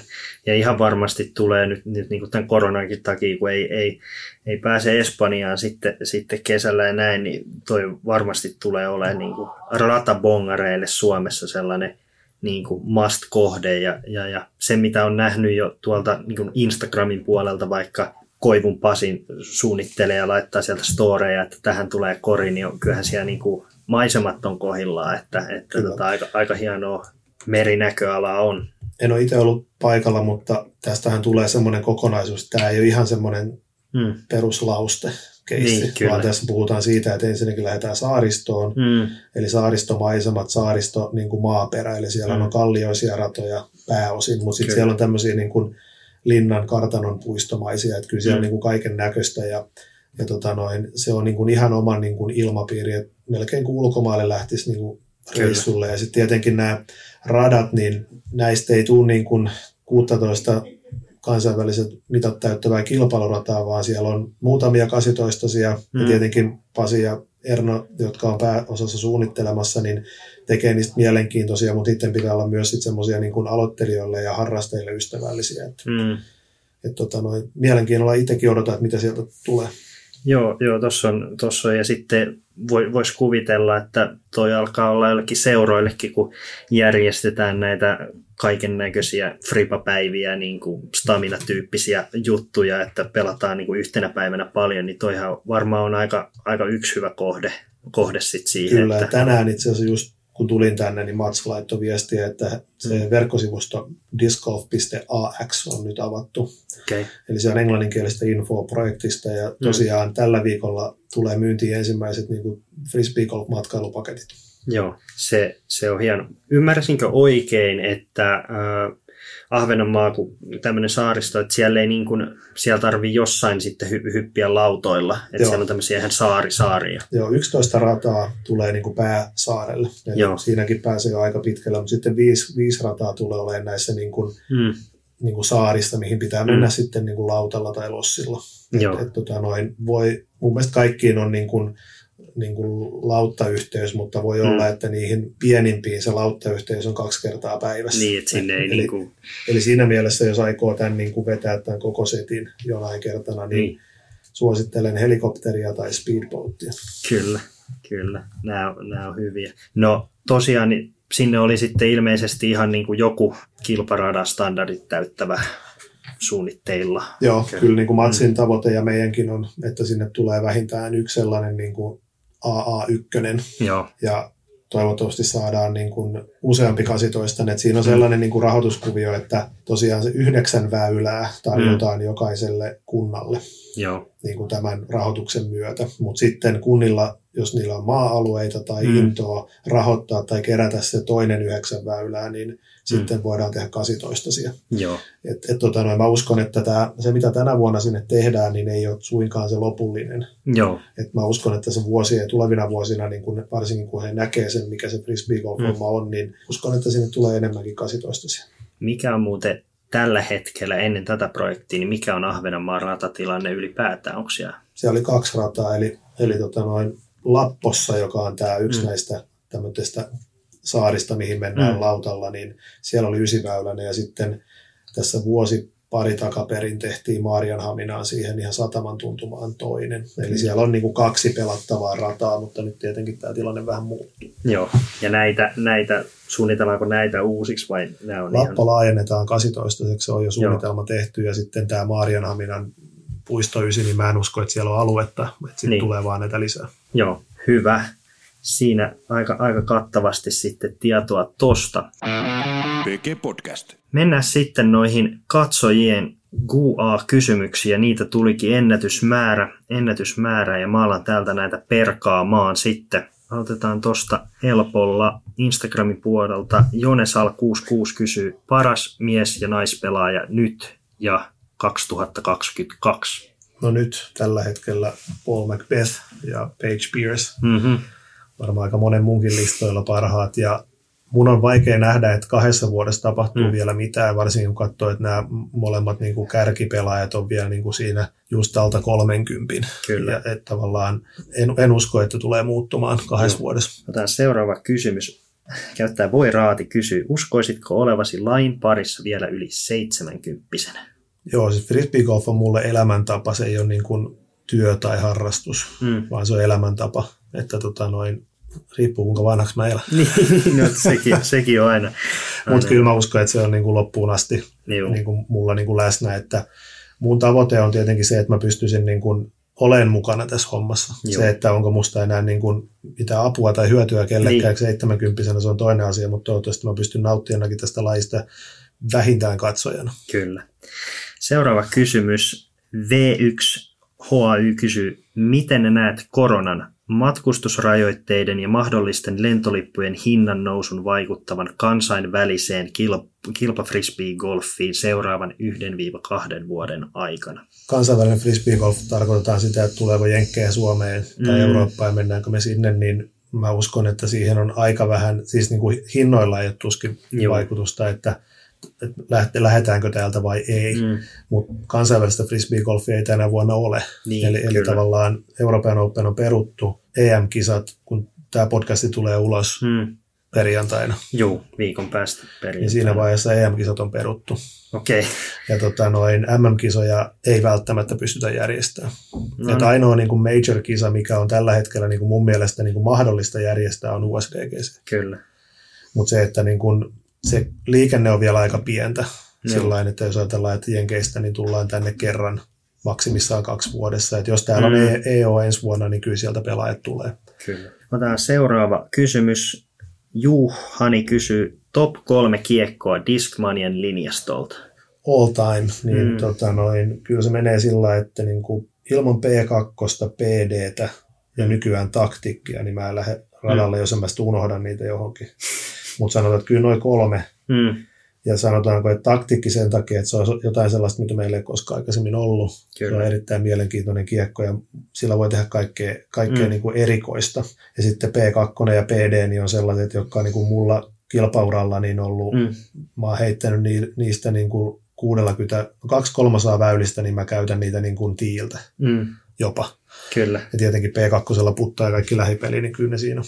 Joo, täytyy se sanoa, että en ole sun oikein melkein ikinä edes nähnyt käyttää vaikka midrangea, että se on ollut aina P2 ja sitten PD ja jonkun verran joskus FDtä ja Joo. näin, mutta si- siinä ne aika lailla on, on ollut silloin sun aktiiviaikoinakin. Ää, seuraava kysymys. Tom Miho kysyy, onko Tampereen sentterin tulevaisuus uhattuna? Uskotko, että siellä heitetään kiekkoa vielä muutaman vuoden päästä? Uskon. Eli Mm, on selvää, että asemakaavoitus täällä Tampereella menee siihen suuntaan, että tässä PGllä kun podcastia tehdään, Mm. niin tätä rakennusta ei ehkä kymmenen vuoden päästä ole. Tässä mm. menee raitiotie tai tässä on sitten taloja, mutta sentteri, mä uskon, että sentteri on niin kuin turvassa 5-7 vuotta, mutta sen jälkeen on, se on kaikki kiinni tuosta asemakaavoituksesta. ja onko kaupungilla rahaa ja, ja tämmöiset.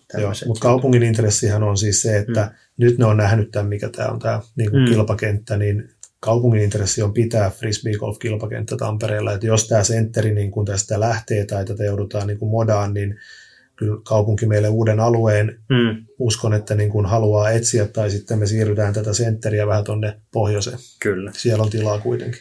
Seuraava kysymys. TT Disc Golf kysyy, mikä alue maailmassa on seuraava, jossa frisbeegolfissa tulee yhtä suosittua kuin esim. Suomessa ja Jenkeissä? Mikä Tota, no ensinnäkään voi näyttää, että frisbeegolf on suosittua Jenkeissä, No mutta loppujen lopuksi ei niin kuin suhteellisesti Kyllä. ole. Mutta sanotaanko, että mä uskon, että Ruotsi tulee Mm. olemaan niin kuin seuraavan viiden vuoden aikana yksi frisbeegolfin kasvavin alue. Vaikka Mm. Ruotsissa frisbeegolfan tuli ensimmäisenä Ruotsiin Euroopassa silloin jo 70-80-luvun taitteessa, ja itse asiassa se oli aika iso, että Ruotsissa oli sata rataa jo niin kuin käsittääkseni ihan 90-luvun alussa. Ja tota noin, mutta sitten se vähän niin kuin laantui sieltä tota noin, Siinä on itse asiassa semmoinen ti- tilanne, että Johnny Gustafson, joka oli tämä mm. tämmöinen niin kuin se, sen aikainen puuhamies ja promoottori, niin käsittääkseni 40 ikäisenä kuoli. Okay. Ja tavallaan se jäi se, niin kuin se lajin Mm, push ja promootio jäi sitten niin kuin muiden harteille ja mä en tiedä sitten mitä olisi tapahtunut, mutta selkeästi 90-luvun loppupuolella 2000-luvun alussa niin Su- Suomi niin kuin sitten kiihdytti ohi. kyllä. Mutta kyllä mä luulen, että se niin kuin Ruotsi on, siellä on kuitenkin kaikki edellytykset siihen. Podcast. Seuraava kysymys. Jusuf DG kysyy, mikä rataprojekti on tähän asti ollut hieno? Ei saa Ahvenanmaata sanoa nyt tähän. Joo, no sanotaanko, että Ahvenanmaa on niin tuore, että mä Mm. mm. ottaisin sitä tähän, Mm. koska se ei ole edes ensinnäkään valmis. Kyllä. Mutta kyllä mä sanoisin, että toi sentteri täällä Tampereella on ollut sillä hienoin, että siinä on niin kuin ensimmäistä kertaa mun mielestä oikeasti tämä kaupunki niin kuin ymmärtänyt, että mi, miksi, miksi tällaisia asioita pitää tehdä ja, ja niin kuin sitten myös sen niin kuin projektin aikana niin kuin oikeasti venynyt ja ollut mukana ja tehnyt niitä asioita. Että se on, se on niin kuin siinä mielessä hienoin. Ja sitten toisaalta taas niin kuin konopiste ratana Mm. ja sen koko niin kuin radan uudelleen design ja tekeminen on ollut tietenkin taas, se on ihan erilainen. Kyllä. Se on niin hieno paikka, että Suomessa jos olisi sellaisia paikkoja, Mm. mm. niin tämä olisi aika, aika kova. Kyllä, se on, se on kyllä.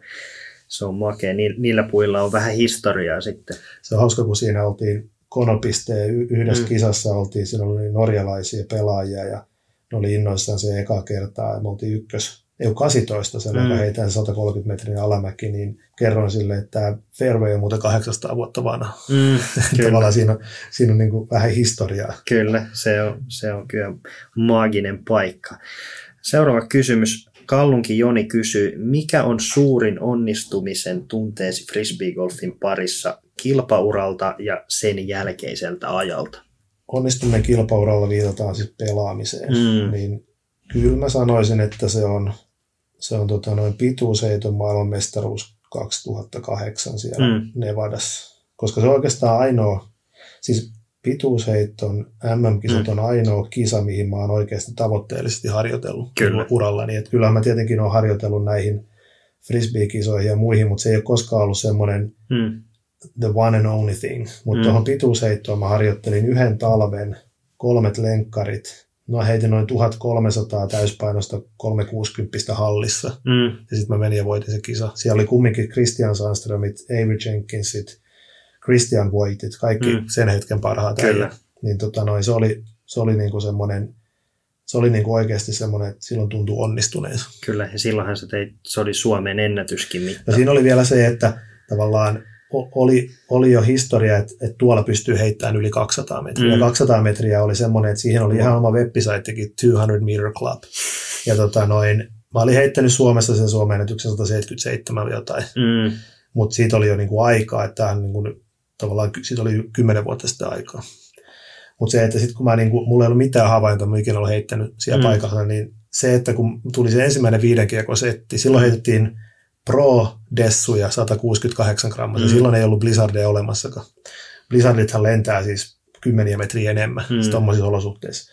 Mutta se, että kun mä heitin sen ekan setin, ja muistaakseni mä heitin 202 Mm. mm. vai 201 tuli sieltä radiosta, niin se oli jo semmoinen, että mä heitin sen 200, koska se oli mun, se oli mun oikeastaan se tavoite, Mm, mm. heittää 200 ensimmäisenä suomalaisen. Niin. Ja sen mä pystyin tekemään, ja sitten tietenkin mä pystyin vielä parantamaan sitä ja voittamaan sen koko skapan, niin se oli Mm. mm. niin kova. Jos mennään niin kuin ulkopuoliselle, niin kyllä se on niin kuin se, että mä oon pystynyt niin kuin, ja pystyn edelleen niin kuin tarjoamaan lähes 50 ihmiselle unelmien duuni. Mä oon Mm. tänään ollut Skype-palaverissa, missä yksi mun työntekijä sanoi, että tämä on hänen unelmien duuni. Niin se on Mm. niin kuin kova. Se on, se, on, se on hieno juttu, kun voi omasta intohimosta antaa sitten sen mahdollisuuden jollekin toiselle toteuttaa intohimoa, niin se on kyllä, ei sitä niin kuin hirveästi voi millään mitata sitten. Kyllä.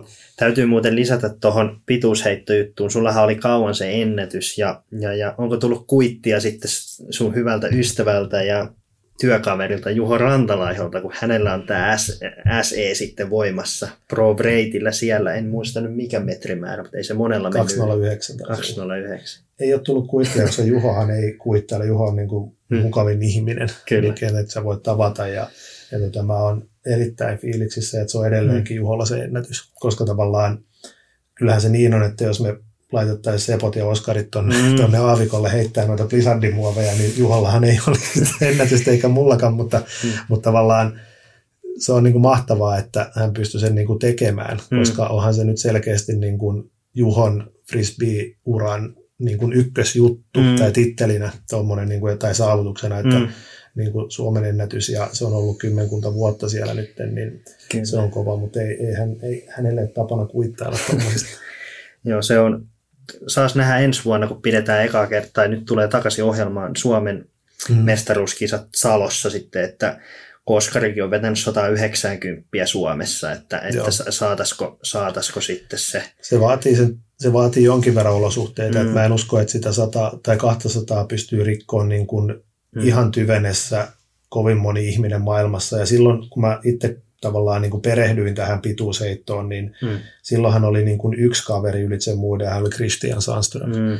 Ja tavallaan se, miten hän siihen niin kuin valmistautui, niin se oli vielä niin kuin pari leveliä enemmän, että hän saattoi Mm. olla niin kuin harjoitusleirillä Espanjassa niin kuin Okei. pituuskisaa. Mm. Ja tavallaan se otti sen niin kuin ihan, toki mulla Mm. oli perhettä ja muuta, Mm. että kun mä tein näitä hommia, niin piti olla taas oli jo vähän muitakin sitoumuksia, mutta, Mm.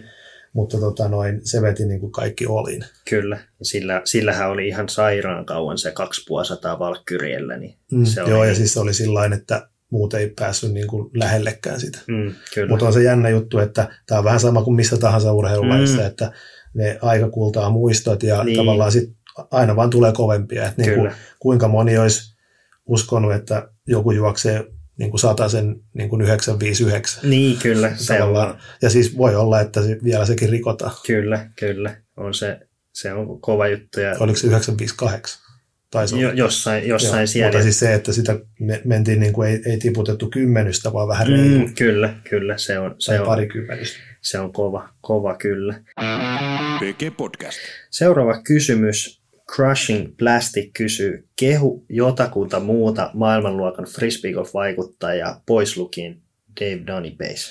maailmanluokan frisbee-vaikuttaja. Tota noin, no, jokainen maailmanluokan frisbee-vaikuttaja toki ansaitsee kehuja, mutta sanotaanko yksi sellainen, mikä ei ehkä niin kuin suomalaisillekaan niin kauhean tuttu ole, niin Mm. on Steve Rico.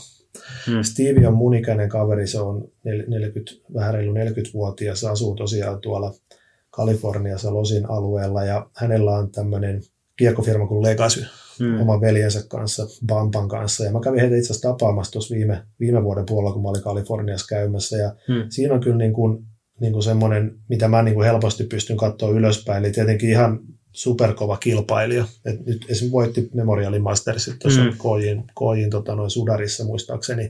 Että on edelleen niin kuin maailmanluokan pelaaja. Mä tutustuin häneen siellä pelikentällä ja se oli vähän semmoinen niin kuin pelottavakin hahmo, jopa Mm. mm. semmoinen niin kuin, niin kuin todella otti sen homman niin kuin tosissaan, mutta sitten niin kuin kentän ulkopuolella tosi mukava tyyppi ja sitten edelleen tekee niin kuin töitä aamusta iltaan. Et mä niin kuin arvostan sellaista niin kuin persoonaa, joka laittaa niin kuin kädet saveen, eli tekee Mm. niin kuin veljesten kanssa edelleen niin kuin, niin kuin asfaltti- tai betonitöitä. Mutta sitten niillä on tämä oma kiekkofirma ja mm. kyllä siinä on niin kuin kovaa duunia. Kyllä. Otetaan seuraava kysymys. Tämä, tämä tulee y- yhdeltä Suomi Frisbee Golfin legendalta Sami Loukko. Sami.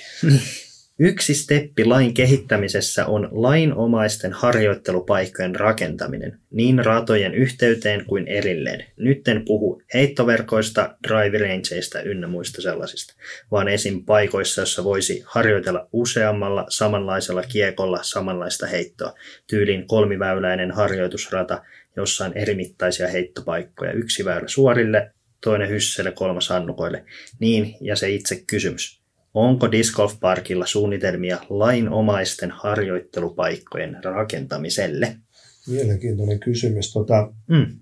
ei ole suunnitelmia tällaiselle. Mm. Jos mä nyt tätä rupean perkaan nopeasti, niin se, että meillä olisi niin kuin heittoverkot ja driving fieldit ja sitten Mm. tietenkin itse rata, niin se on niin kuin hyvä. On ymmärrettävää, että radalla ei voi varsinaisesti harjoitella, Kyllä. kun siellä pelataan. Että toi on niin kuin hyvä kysymys, että, että niin kuin paras, paras niin kuin harjoittelupaikka henkkohtaisesti niin on niin kuin avoin fieldi. Kyllä. Ja silloin, niin kuin jos puhutaan heittämisestä, mm. niin, niin tota, noin, silloin toi driving fieldikin jollain määrin ajaa sen asian. Mä tiedän, mitä Samitella hakee se, että on erilaisia tuulia siellä Mm. driving fieldillakin ja muita. Että on ihan mielenkiintoinen ajatus. Mä luulen, että me ei olla vielä niin kuin siellä. Mm. Että tota, noin, toi on varten otettava kysymys, mm. mutta mä sanoisin näin, että ei ehkä nyt vielä joihinkin vuosiin niin ajankohtainen. Kyllä. Seuraava kysymys. Antti Ylikitti kysyy. Nyt kun Suomessa on plus 700 rataa ja pelaajia kymmeniä tuhansia, alkaa osa radoista olemaan todella huonossa kunnossa. Näetkö mahdollisuutena sen, että alkaisitte kauppaan eri kaupungeille radat kunnostuspaketteja? Jollain keinolla pitäisi saada kaupungit huolehtimaan ratojensa kunnosta, jotta lain kehitys pysyisi hyvänä. Seuroilla on kädet niin sidottuna, että juuri mitään ei saa, saa tehdä, kustannukset olisivat seuroille liian isoja. Mikä olisi sinun mielestäsi se oikea tapa hoitaa asiat? Hyvä kysymys. On mietitty. Hmm. Me ollaan itse asiassa lanseerattukin tämmöinen Hmm. palvelu kuin Disc Golf Park ReT. Mm-hmm. Eli tavallaan siinä on ideana juuri se, että otetaan yhteyttä tällaisiin vähän rapistuneisiin tai Hmm. huonossa kunnossa oleviin ratoihin. Ja tämä aloitettiin Ruotsissa, koska Ruotsi on just semmoinen paikka, että siellä saattaa olla niin kuin jotkut radat on 90-luvulta jäänyt Kyllä. siihen. Ja tämä tulee eteen niin kuin Suomessakin ja Hmm. ollaan tällaista niin kuin mietitty, että kyllä. Ja panin merkille tuossa just kun kävin pelaamassa viime viikolla Hattulassa yhden mm. iltakiessin, niin siellä on tiisainit sojossa ja osa puuttuu ja Mm. tiit vaatii kunnostusta. Et se on totta, että, että tota noin frisbee golf on edelleen, vaikka se on niin kuin kasvanut Suomessa ja päässyt hyvään, hyvään vauhtiin, niin se on edelleen sellaista vähän niin kuin liikuntapaikkarakentamisen tai liikuntapaikka hoitamisen näkökulmasta, niin Mm. semmoista vähän niin kuin no, noi seuran väki tekee jotain Niin, kyllä. pitäisi enemmän saada sitä sinne myös liikuntapaikka, niin kuin, no mitä kouluja he käyvätkään, Mm. mutta sinne pitäisi saada niin kuin sitä tietotaitoa ja ymmärrystä, mitä frisbee golfradan ylläpito on. Et esimerkiksi Kyllä. Nokialla se on selkeää. Siellä Mm. on Nokian kaupungilla on työntekijät ja ne he tietävät, miten he ylläpitävät tätä, koska me ollaan tavallaan käyty joka vuosi se läpi, joka Mm. kevät heidän kanssaan, että miten nämä laitetaan kuntoon Euroopan Openia varten. Ja Mm. nyt he tekevät sen tietenkin oma-aloitteisesti Kyllä. mutta tätä tarvitaan ehdottomasti lisää ja se on kieltämättä semmoinen iso kauneusvirhe, jos nyt en Mm. voi edes kauneusvirheeksi sanoa, mutta iso virhe se, että ne radat päästetään semmoiseen kuntoon, että ne uudet harrastajat varsinkin katsoo tätä, että hetkinen, mitä tämä touhuu. Niin kyllä. Mit, mitä sä arvioittisit niin kuin tolleen, niin kuin yl- ylipäätään elinkaareksi? Sanotaan, että Suomessa pelataan, pelataan näiltä tekonurmi, tekonurmistandardit tiipaikoilta, niin kuinka kauan, niin kuin, ja sitten korit ylipäätään, niin Mm. kauan semmoinen No, pitäisi kestää? Korithan on siis tavallaan tämä metalli, Mm. mm. kalusto, opasteet ja muut, niin kyllä ne niiden pitää kestää niin kuin 10, 50, 15-20 vuotta. Joo. Mutta sitten toi tiihomma on se, että ensinnäkin se, meillä on korkean kulutuksen ratoja, Mm. tekonurmi on kuluvaa materiaalia, sitä pitäisi niin sanotusti hiekottaa tasaisin väliajoin. Ja sitten meillä on vielä tämä routasuomi, Mm. eli meillä tavallaan ne jäätyy ja sulaa ja jäätyy niin kuin joka vuosi. Mm. Mm. Niin kyllä se niin kuin, ja sitten siellä on niin kuin, nämä maa elää siinä alla sen roudan myötä, niin kyllä se niin kuin viiden vuoden välein pitäisi vähintään käydä ne läpi. Joo, Et vaikea sanoa, jo, sit se riippuu niin paljon siitä rakentamisesta, että niin. tiipaika voi rakentaa hyvin tai huonosti, tai Mm. hyvin huonosti. Että on Mm. ollut semmoisia, että mä oon ollut pitämässä avajaisia, Mm. että ne, se rata on rakennettu kaksi päivää sitten, Mm. ja joku tiipaikka on jo vajonnut, koska siellä menee joku pohjavesi. Niin, Niin, että tavallaan siinä on kaikki mahdollista. Kyllä. Et ilman muuta sitä pitäisi niin kuin pitää silmällä, ja kaupunkien pitäisi itse asiassa varata jonkin verran siihen niin kuin vuosittaista budjettia. Joo. Se on edelleen silti yksi edullisimpia tapoja liikuttaa kuntalaisia. Aivan, aivan, aivan varmasti. Seuraava kysymys. Mikko Kaikkonen kysyy, pitäisikö frisbee-golfissa olla radoilla golfin tapaan pidempiä ja lyhyempiä tiiauspaikkoja? Tuo on hyvä kysymys. Mm. Jenkeissähän näin on. Lähes kaikissa radoissa melkein on joko Mm. mm. erilaisia korinpaikkoja tai tiiauspaikkoja. Suomessa Hmm. on hyvin standardinomaista, että siellä on vain yksi tie ja yksi Kyllä. korin paikka. Ja tota noin, se olisi hyvä varsinkin tällaisilla niin kuin pitemmillä radoilla, että siellä on myös ne lyhyemmät tiipaikat. Kyllä. Että se on vaan jotenkin se tavallaan se ratakulttuuri täällä Suomessa on erilaista. Että se on niin kuin, ainakin meidän suunnittelussa, niin tietenkin lähtökohta on se, että me tehdään niin kuin yhdelle, yhden luokituksen rata. Niin kyllä. Et sitten jos me tehtäisiin niin kuin vaikka tupla A1, eli väylien keskipituus on toista 100 metriä ja Mm. mm. siellä on 18 väylää, ja sitten me tehtäisiin niihin amatööri tai junnu tai miksi sanotaan Mm. mm. aloittelijan tiipaikat, niin sittenhän siinä olisi tavallaan A1 siinä kyljessä. Niin. Tämä on semmoinen ajattelumalli, mitä me ei olla kauhean paljon tehty, että Hmm. siinä on sitten tietenkin ne kustannukset, että tiipaikka maksaa Hmm. Tarvikkeet ja perustaminen, niin se on tonni. Niin. Niin. Sitten se on 18 väyläiselle radalle, niin sitten se on 18 tonnia lisää. Niin, se on, se on kyllä just näin. No, mulla tuli tosta mieleen, että pitäisikö sun mielestä, jos ajatellaan vaikka nyt tätä biistiä tai näin, niin olisiko sun mielestä hyvä, että kun on vaikka Euroopan Open, että siellä olisi naisilla omat, omat tiit, koska siellä on vaan ihan fyysisesti niin heittopituus ei riitä, niin kuin vaikka joku kakkosväylä, niin se on aika vaikea taittaa sinne semmoinen maksimipituinen drive. Tota, on mietitty myös paljon ja Mm. mm. mä oon kysynyt myös tietenkin pelaajilta Hmm. kilpailujen aikana, siis nais, naispelaajilta, että mitä ne on mieltä. Se on ollut lähes poikkeuksellinen ollut sitä mieltä, että ei he halua pelata tämän saman radan. Evelina, Kyllä. Evelina haluaa heittää samalta tiiltä, mitä Mm. mm. Paulikin heittää. Ja Paige Pierce haluaa ehdottomasti pelata, Katrina haluaa pelata samalta Mm. mm. tiiltä. Ja katsojien mielestä se voi olla niin kuin väärin, mutta se, että niin kauan kun ne, siis mä ymmärrän sen, että Hmm. että tota noin, siinä voi tulla heittopituudet, eli silloin kun tehdään tämmöinen niin kuin optimi par kolme avoimen kärkiheittopituuksille, niin silloin se on Kyllä. naisille liian pitkä. Kyllä. Se on vähän haastava, koska Mm. sen pitäisi olla tietenkin ehkä enemmän niin, että sillä naispelaajillakin olisi Se se, paari, sama- paari olisi niin kuin saman, Mm. samanarvoinen, mutta toistaiseksi nämä pelaajat on ollut sitä mieltä, että ei ole Mm. aihetta, ja sitten taas mä oon itse nähnyt sen, että, että tota noin, ei ole ollut toistaiseksi aihetta. Joo. PG Podcast. Seuraava kysymys. Jukka Ilmari Matula kysyy, jos voisit palata ajassa taaksepäin, mitä tekisit toisin liittyen vaikkapa Discmaniaan? joka, koko ajan tehdään vääriä päätöksiä tai sellaisia päätöksiä, mitkä voisi tehdä toisella tapaa, mutta ehkä mä niin kuin laittaisin sen, että silloin kun mä olin siellä 2006, 7, 8, Hmm. Tuskailin niin kuin kahden työn välillä. Mä tein semmoisia työpäiviä, että ne alkoi 7-8 aikaa ja päättyi kahdelta yöllä. Niin tota noin, kyllä mä olisin ehkä hypännyt siitä mainoshommasta aikaisemmin pois ja Joo. kuin panostanut tähän aikaisemmin kaikki, mutta Mm. siinä vaiheessa se oli niin epävarmaa, että ei vaan yksinkertaisesti uskaltanut. Kyllä, kyllä. Seuraava kysymys. Petri Anttiroiko kysyy, minkälaisena näet frisbeegolfin tulevaisuuden, sanotaan noin 10 vuoden jänteellä, liikuntamuotona ja kilpalajina kansallisesti ja kansainvälisesti? Kymmenen vuotta, jos mennään taaksepäin, Hmm. niin 2010 frisbeegolf alkoi mun mielestä täällä Suomessa niin kuin kasvamaan sillä Kyllä. merkittävämmin. Siihen 2015 asti oli aika, Mm. mm. aika hyvää nousua. Ja nyt sitten se oli vähän taantunut toi niin kuin Suomi-touhu, ja nyt se on taas lähtenyt tämän viimeisen kahden vuoden aikana mun mielestä niin kuin nousemaan, ja tänä, tänä kesänä se nousee vahvasti Kyllä. mun mielestä tärkein, tärkeimpiä asioita seuraavan kymmenen vuoden aikana on ratainfrastruktuurin kehittäminen jatkuvasti, Mm. että niitä pelipaikkoja on kaiken tasoisille pelaajille ja saavutettavissa. Ottakaa mallia Ahvenanmaasta. Sitten tota noin, toinen on tämä rakenteisiin vieminen, eli kymmenen vuoden päästä meillä pitää frisbeegolf olla enemmän koululiikuntana, meillä pitää olla frisbeegolf kesäleirejä niin kuin junnuille, meillä pitää olla frisbeegolf kursseja niin kuin kaikissa suurimmissa kaupungeissa, ei pelkästään niin kuin Jallen vetäminä, Mm. mm. vaan monen muunkin vetäminä. Ja sitten meillä pitää olla niin kuin tämä koulutusjärjestelmä. Me- Meillä pitää olla sitä niin kuin frisbeegolf-valmennusta ja Mm. ohjausta enemmän. Et nyt, nyt se on edelleen niin, että mulla on jäänyt mieleen tosi hyvin niin kuin viimeisen kymmenen vuoden aikana semmoiset keskustelut, kun muuhun ottaa yhteyttä Tampereen alueelta Mm.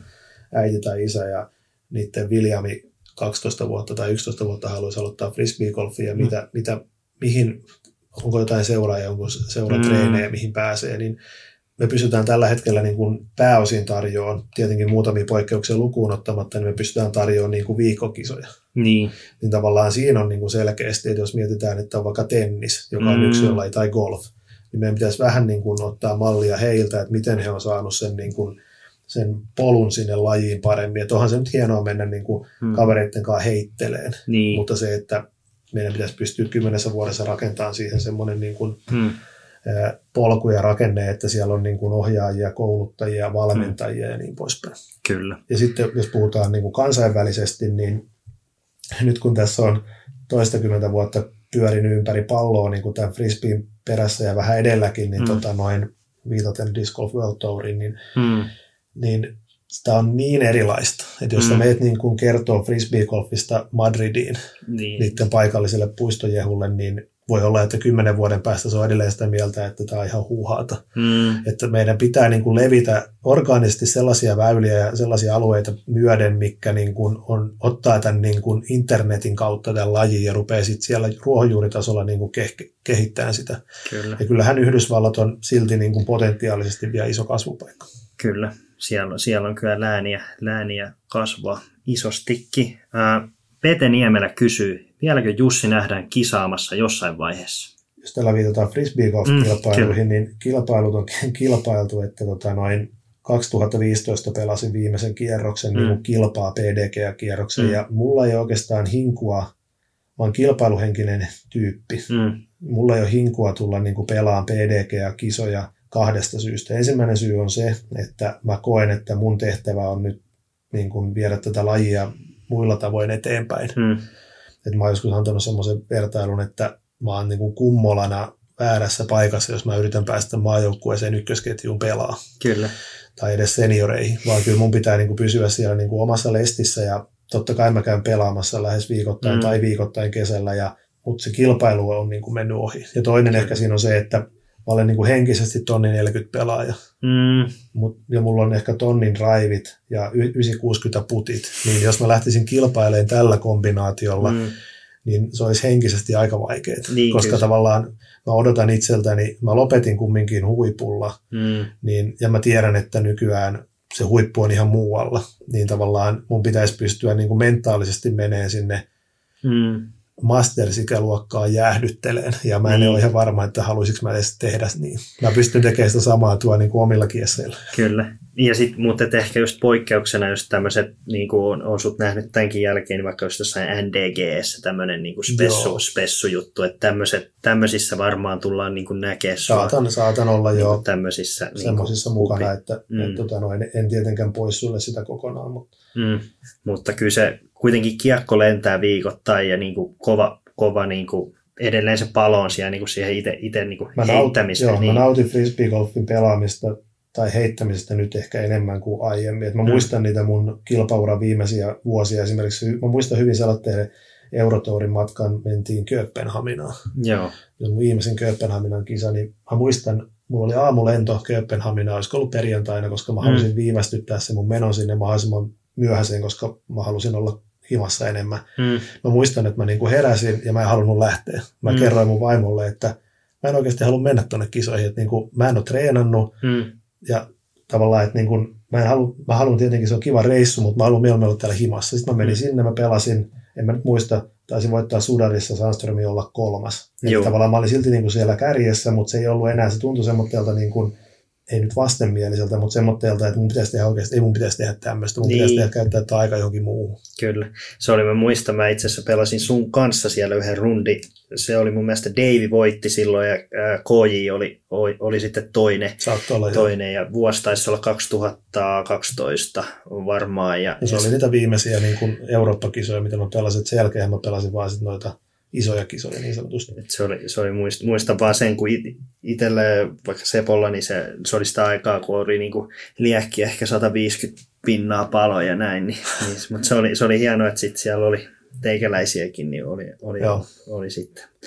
Hyvä. Jyrki Passila kysyy, mitkä ovat isoimpia askeleita Friban historiassa Suomessa, jotka ovat vieneet lajia uudelle tasolle? Mitkä ovat sellaisia kulmakiviä? No, tähän löytyy helposti pari Mm. niin kuin, niin kuin omasta kokemuksesta. Ja ne ajoittuu tähän niin kuin viimeiseen kymmeneen vuoteen. Tai ei itse asiassa Mm. ajatukkaan. Yksi, eli EM-kisat 2005. Hmm.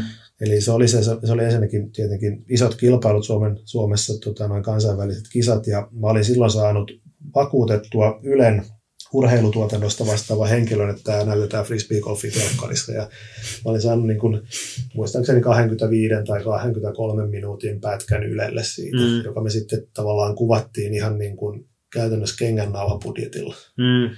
Ja muistan vielä silloin, kun me oltiin siinä, mä, niin kuin, mä itse selostin sen, mm. muistaakseni selostin sen niin kuin meidän mainostoimistossa kesällä oli ihan helkkari kuuma ja mä olin tehnyt pahvilaatikoista ja matoista sellaisen selostuskopin, mikä sitten, tota, no mä selostin sitä Ylen niin kuin lähetystä siellä ja mä selostin sitä niin kuin käytännössä kuin luontodokumenttia. Mm. Ja sitten kun mä kuuntelin sitä siellä Ylellä, mä olin tosi fiiliksissä, että se tuli niin kuin Ylelle, mutta se oli niin kuin ihan karmeeta niin kuin jälkeenpäin miettiä.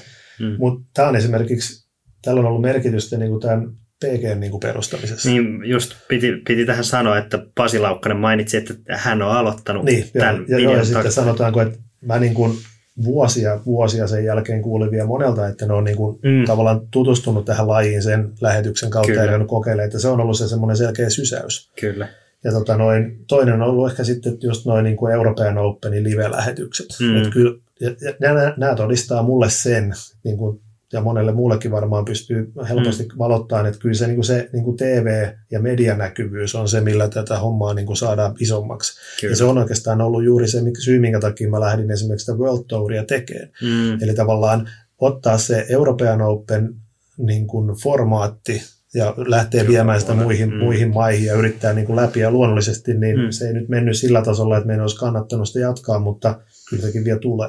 Joo. Joo, että kyllä toi niinku, onhan se selvää, että vaikka joku Jomesi ja näin, se on hienoa ja on follow flightit ja sitä tätä ja saa 100 000 vaikka päivässä, Mm. mutta sehän se niinku tavoittaa sen, se on, niin, se on kuitenkin se ihan ydin, ydin heittoporukka ja sitten tuommoinen yle, yle, niin se on, se on sitten ihan Kyllä. eri, eri, eri katsojakunta, vaikka siellä nyt varmaan fribaajiakin on ja Joo. katsoo, katsoo sen, mutta, mutta sie- sieltä tulee, niin kuin, että si- sitä ei ehkä tälleen frisbeegolf-lajeilla, laseilla edes pysty niin kuin Kyllä ymmärtämään. näin on. Ja sitten jos sanotaan niin kuin ihan niin kuin teknologisesti, kun mäkin olen Mm. 90-luvun alkupuolelta harrastanut, jolloin internet tuli, Mm. niin kyllähän tämä internet sinänsä Kyllä. on niin kuin mahdollistanut frisbeegolfin tai monen muun pienen lajin niin kuin maailmanlaajuisen suosion. Kyllä. Se, että joku, joku tyyppi pystyy nyt kattoon sen jomeksien jutun, minkä ne on Mm. hieno vä- väkästellyt, niin käytännössä niin kuin omalla kännykällään missä vaan, niin onhan Kyllä. se niin kuin, ei semmoista ollut niin kuin mitenkään Mm. silloin 90-luvulla, vaan silloin se tehtiin niin kuin tosiaan niin kuin auto, auto ajettiin ja sanomalehti ja radio ja televisio, Mm. mm. jos kävi hyvä säkä. Kyllä. PG Podcast. Otetaan seuraava kysymys. Toni Sipola kysyy, mistä uusien kiekkojen suunnittelu alkaa? Kuunnellaanko pelaajien toiveita vai onko joku oma visio? No Discmanialla se on mennyt sillä, että meillä on ollut tietty visio, minkälainen meidän lainappi on. Hmm. Mm. Niin kuin tavallaan, kun sitä lähdetään suunnittelemaan. Ja sitten tietenkin täytyy antaa niin kuin liikkumavaraa, että me ei tiedetä, mitä kahden vuoden päästä voi olla edes. Hmm. Ja tota noin, kyllä mä katson sitä sillä että mitä meiltä puuttuu tai mitä meillä olisi hyvä olla. Eli Mm. mm. nyt kun me julkaistiin tämä uusin Essence, tämä tämmöinen Mm. mm. niin väylädriveri, niin sehän tehtiin niin kuin tavallaan koko kansan kiekoksi. Että ei Simon ja Eagle sitä tule niin kuin vetään päkistä ulos monellakaan väylällä, ei, ei ehkä millään, Mm. mm. mutta se, että siitä haluttiin tehdä semmoinen, mitä pystyy 80 metriä heittävä harrastelija heittää, niin kuin heittää suoraan. Hmm. Bad driverina. Kyllä, ja, ja tosiaan tietenkin nimikkokiekkoasiat on sellaisia, että niihin pelaajilla on vaikutusmahdollisuuksia, mm. mutta ei me vielä olla tehty sillä että pelaaja niin kuin itse suunnittelee kiekon, vaan kyllä me ollaan pidetty se vielä niin kuin täällä firman sisällä, mutta luonnollisesti myös sit pelaajat luottaa siihen, että tai sanotaan, että toi taktiikki on ollut ehkä se Mm. niin kuin paras esimerkki, että Eagle halusi tavallaan kämmen heittoputterin Hmm. ja sitten semmoinen, joka ei liidä hirveästi. Kyllä. Niin, kyllä me sitä lähdettiin, mutta se oli myös meillä tavoitteenakin, että kun me latituuden kanssa ruvetaan tekemään, niin heiltä löytyy osaaminen sen tyyppisiin tuotteisiin. Se Kyllä. oli sitten hyvä yhdistää. Hyvä. Seuraava kysymys. Tuomas Salste kysyy, mikä on frisbeegolfin tärkein etiketti? Frisbeegolfin tärkein etiketti. No, jos ajatellaan sitä niin kuin kentällä tapahtuvaa toimintaa, mm. niin kyllä se niin kuin muiden huomioon ottaminen on niin kuin tärkeää. Oli se sitten niin kuin, tarkoitti sitä, että ei heitä toisten niskaan tai pääsetään toiset ohi, jotka on nopeampia, Mm. tai sitten ei niin kuin häiritä sillä omalla, omalla niin kuin toiminnallaan muita. Et no, se on niin kuin tärkeää, että kyllä tämä on niin kuin sellainen kun täällä ei ole tuomareita ja Mm. ei, ei tarkoituskaan, että koskaan olisi tuomareita, niin kyllä se, niin se huomioon ottaminen on tärkeintä. Hyvä. Sitten seuraava, tämä on vähän kepeämpi kysymys. Olli Pulkkinen kysyy, lempilasta ei saisi nimetä, mutta Simon vai Eagle? tota noin, mulla on kaksi poikaa, Mm. tai mulla on kolme poikaa. Mm. Mm. Usein puhunut, että Simon on mun kolmas poika. Ja, ja tota noin, kyllähän mä oon niin kuin Simonin kanssa luonut sellaisen suhteen tässä vuosien Mm. aikana. Mä tutustuin tähän kaveriin tuolla tota noin 2005 EM-kisoissa, kun hän tuli Su- Suomeen. Mm. Hän oli semmoinen pieni, laiha, tota noin, erittäin vilkas poika, jolla oli melkein vitivalkoiset pitkät hiukset. Mm. Ja, ja tavallaan en silloin tietenkään kauhean, kauhean läheistä suhdetta siihen luonut, mutta sitä, sitä kautta mä oon niin kuin elänyt Simonin niin kuin nuoruuden ja mm. Tavallaan kaiken tämän, kun hän on muuttanut jenkkeihin ja ollaan tehty hänelle niin kuin kiertueet ja systeemit, niin kyllä se niin kuin, hän on niin kuin ylivoimaisesti läheisin niin kuin pelaaja, mutta Kyllä. hienoa on se myös, että mä oon pystynyt luomaan samantyylisen, hyvin samantyylisen fiiliksen niin kuin Eaglen kanssa, Mm. mm. että, että me, ei, me, ei niin kuin, me puhutaan paljon frisbeegolf-asioista, Mm. mutta Simonikin kanssa niin puolet meidän jutuista ihan muuta. Kyllä. Et Joo. kyllä noin molemmat niin kuin, tosi läheisiä tyyppejä. Mm. Ja mulla on niin kuin, intressinä, että me kasvetaan niin kuin Discmania ja Simon ja Eagle yhdessä niin kuin pitkään. Kyllä. Sitten Janne Hirsimäki kysyy, mitä vaatisi tapahtua kautta muuttua, että Disco World Tour palaisi? No siinä on tiettyjä reunaehtoja mulla, eli käytännössä sen pitää olla riittävän kiinnostava ulkopuolisen rahoituksen näkökulmasta. Eli omilla, om, omilla rahoilla tai innovarahoilla mä en sitä Mm. enää halua tehdä, koska periaatteessa miksi tehdä semmoista, niin. että vaan kyllä sen pitää niin kuin silloin lähteä siitä, että, että tota noin punahärän toimistolta tai jostain Mm. soitetaan, että me haluttaisiin niin kuin frisbee-golfi niin kuin ottaa lajiksi ja lähdetäänkö tekemään. Että Kyllä. kyllä se niin kuin, sen pitää olla jotain niin kuin isompaa kuin se, että tehdään vaan sitä, mitä jo tehtiin. Se, Niin. mitä me tehtiin, oli, mä olin, mä olin tyytyväinen ja ylpeä siitä, mitä me tehtiin, se seitsemän tapahtumaa. Mutta tota noin, nyt kun katsoo taaksepäin, niin Mm. ne toisen tietyn jutun. Disco World Tour tavallaan, me autettiin omeksia lähteen käyntiin, mm. me otettiin niitä niin kuin sinne ympäri maailmaa mukaan. Me tuotiin Uudiskin kanssa samoihin aikoihin niin tota noin statistiikkaa lajiin, Mm. ja me saatiin se lajin niin kuin kiinnostavuus isommalle tasolle, ja se oli niin kuin semmoinen markkinointipanostus, mutta ja nythän Pro Tour ja noin muut mediaryhmät on vienyt sitä hommaa hyvin eteenpäin, mm. mutta se, että mä en, aio, mä en aio palata siihen touhuun, vaan Niin. sitten jos, me, jos World Tour tulee takaisin, niin sitten puhutaan jostain vähän muusta. Joo. Hyvä. Otetaan sitten vielä, otetaan sitten vielä viimeinen, vähän tämmöinen kepeämpi. Santtu Manner väittää, että jos Jussi olisi osallistunut sentterillä järjestettyihin SM-kisoihin, niin olisi ollut mitaleilla. Kyllä vai ei? Nyt siis kaksi vuotta sitten. Juu. No siis mähän olin täällä, Mm. mm. siis mä olin, seurasin niitä kisoja erittäin tarkkaan senkin mm. takia, että mä halusin nähdä, että miten tämä kenttä toimii, miten Kyllä. mä olin niin kuin todella, muistan hyvin sun Eaglen 16, joka oli siis nosto Eagle.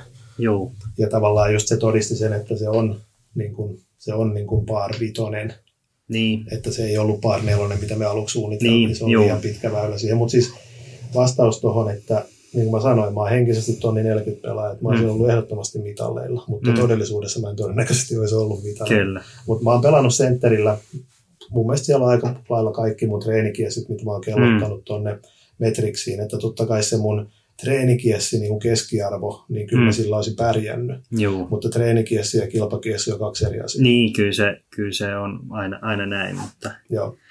kuinka muuten, niin kun, jos sä mietit tolleen vielä, mulla tuli tähän lisäyksenä mieleen, että niin tuota sentteriä, sentteriä sy- nyt, niin te lähitte silloin, mä muistan, kun me käytiin sun ja Vesalan Tommin kanssa silloin heittämässä ilman koreja, että oli tiipaikat vaan ja vähän, vähän oli vielä märkää, niin te, sä sanoit, että silloin oli ehdoton päätavoite, että se on niin kuin, niin kuin kilpailustandardit ja sellainen ihan niin kuin top-rata vielä kymmenenkin vuoden päästä. Niin, niin tota, koet sä, että kuinka, että onko se tällä hetkellä jopa vähän vielä liian vaikea vai, vai On, on se sillä jos miettii mm. SM-kisojakin, niin muistaakseni oliko viisi vai neljä pelaajaa alle paari. joo, mä olin seitsemäs ja pelasin, pelasin just plussalle. Että, että, tota, Mutta se, että sitten kun taas mietitään, että tämä sentteri on tehty Mm. sillä että jos me pidetään täällä Euroopan Open, niin kyllä, että niin silloin, silloin siellä on, Mm, jos ajatellaan, että täällä on sata pelaajaa Euroopan Openissa, niin semmoinen ideaalitilanne olisi, että 10-15,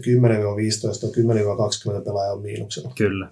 Ja se voittotulos kolmen tai neljän kierroksen kilpailussa mm. voisi olla 20 alla. Niin, se olisi, se olisi kyllä. Niin siis sillain. Mutta noihän on semmoisia, että mm. mene ja tiedä, että esim. Kelillä on niin suuri vaikutus tuohon. Ja Aivan. sitten taas noin maailman parhaat, eli jos Poolikin tulee mm. tänne, ja Simo ja Igle ja Rikit ja kumppanit, niin kyllä tänne niin kuin tuonne major layouttiinkin pystyy sen kymmenen alle tekemään, koska silloin, mm. kun, silloin kun niillä pelaajilla menee se homma putkeen, niin silloin se on ihan sama millä radalla ne pelaa, ne pelaa sen 10-12 mm. alle. Niin kyllä siellä niin kuin heitot onnistuu, onnistuu ja kyllä ne sillä tekee sillä Joo. välineellä aika sellaisia juttuja, mitä ne, mitä ne haluaa. Mutta se, että jos et saa siinä maailman top 20-tasolla mm. heitä ja sun heittopituus ei ole siellä niin kuin riittävällä tasolla, niin kyllähän tämä sentteri on sellainen, että mm. sulle voi tulla viisi birdie-paikkaa tuolla kierroksella. Joo, ei, ei siinä, varsinkin jos pelataan sitä niin kuin kisaleiskaa, niin, niin ei siinä, siinä ei niin kuin yhtään ilmasta niin kuin tarjota. Eikä tota tarvii varmaan yhtään sitä sen enempää lähteä edes virittelee. Että, että... Ei. Ja sitten tuossa on vielä se, että tuossahan on niin kuin virittelyvaraa. On. Eli harvalla radalla, niin esimerkiksi Tukholmassakin matsihan on se major layout, niin se on mm. käytännössä maksimi Juu. Niin kuin sieltä, mitä voi. Mutta meillä on tuo sentterillä niin kuin periaatteessa melkein kaikilla väylillä on pidentämisen varaa, mm. jos teknologia muuttuu, kehittyy tai pelaaja kehittyy. Mutta mä en tiedä, että onko se enää niin kuin tarpeellista. Ei, kyllä. Mutta sen, sen aika sitten, sitten tulee ajankohtaisesti, jos se tulee. Että sitähän, se on aina hyvä, että sitä, siihen suuntaan voidaan mennä, jos tarve. Että, että se on huonompi, jos ollaan jo maksimeissa. PG Podcast. Tässä oli kaikki kysymykset ja mä haluan kiittää tässä kohtaa Jussi sua, että päästiin tekemään tämä podcasti. Onko sulla kuuntelijoille tässä kohtaa jotain loppusanoja? Kiitoksia vaan ja tosiaan mm. kiitoksia PGlle, että on ollut tietenkin mahtava seurata Pasi ja Petteri ja muiden muiden kavereiden ja sunkin niin kuin duunia tämän, mm. tämän niin kuin yrityksen eteen ja olette hienosti, hienosti saanut frisbeegolfia viety eteenpäin. Ja kuuntelijoille tietenkin terveisiä, että on mahtavaa olla mukana tämmöisessä lajissa, missä niin, kuin on niin paljon intohimosta porukkaa. Että aika moni, joka tätäkin podcastia tulee kuuntelee, niin on just sitä avainporukkaa siinä paikallisella tasolla. Mm. Niin se duuni on kuitenkin se tärkein duuni, jotta tämä frisbeegolf saadaan kasvaan, leviään ja sitten, että se on niin kuin varteenoittava harrastusmahdollisuus monelle siellä paikallisella tasolla. Ilman teitä aktiiveja, niin tämä frisbee golf on aika paljon pienempää. Kyllä. Kiitoksia siitä. Hyvä. Mä haluan kiittää kaikkia kuuntelijoita tässä kohtaa kuuntelusta ja tämä oli tämän meidän ekan seasonin viimeinen jakso ja tosiaan palautetta, mitä ollaan saatu, niin varmasti tullaan saamaan jatkoa tälle hommalle. Ja tätä on ollut ilo, ilo myös tehdä itse, itsekin, kun on, on sitten tullut hyvää palautetta ja porukkaa on tykännyt, niin suunnittelussa on jo season kakkonen. Ja tosiaan pidemmittä puheitta, niin me sitten ilmoitellaan, kun jatkoa tulee ja, ja siihen, siihen, siihen kohtaan, niin sitten palataan uudestaan asiaan. Ja mun puolesta kiitos kaikille ja kuullaan taas jatkossa. Moro!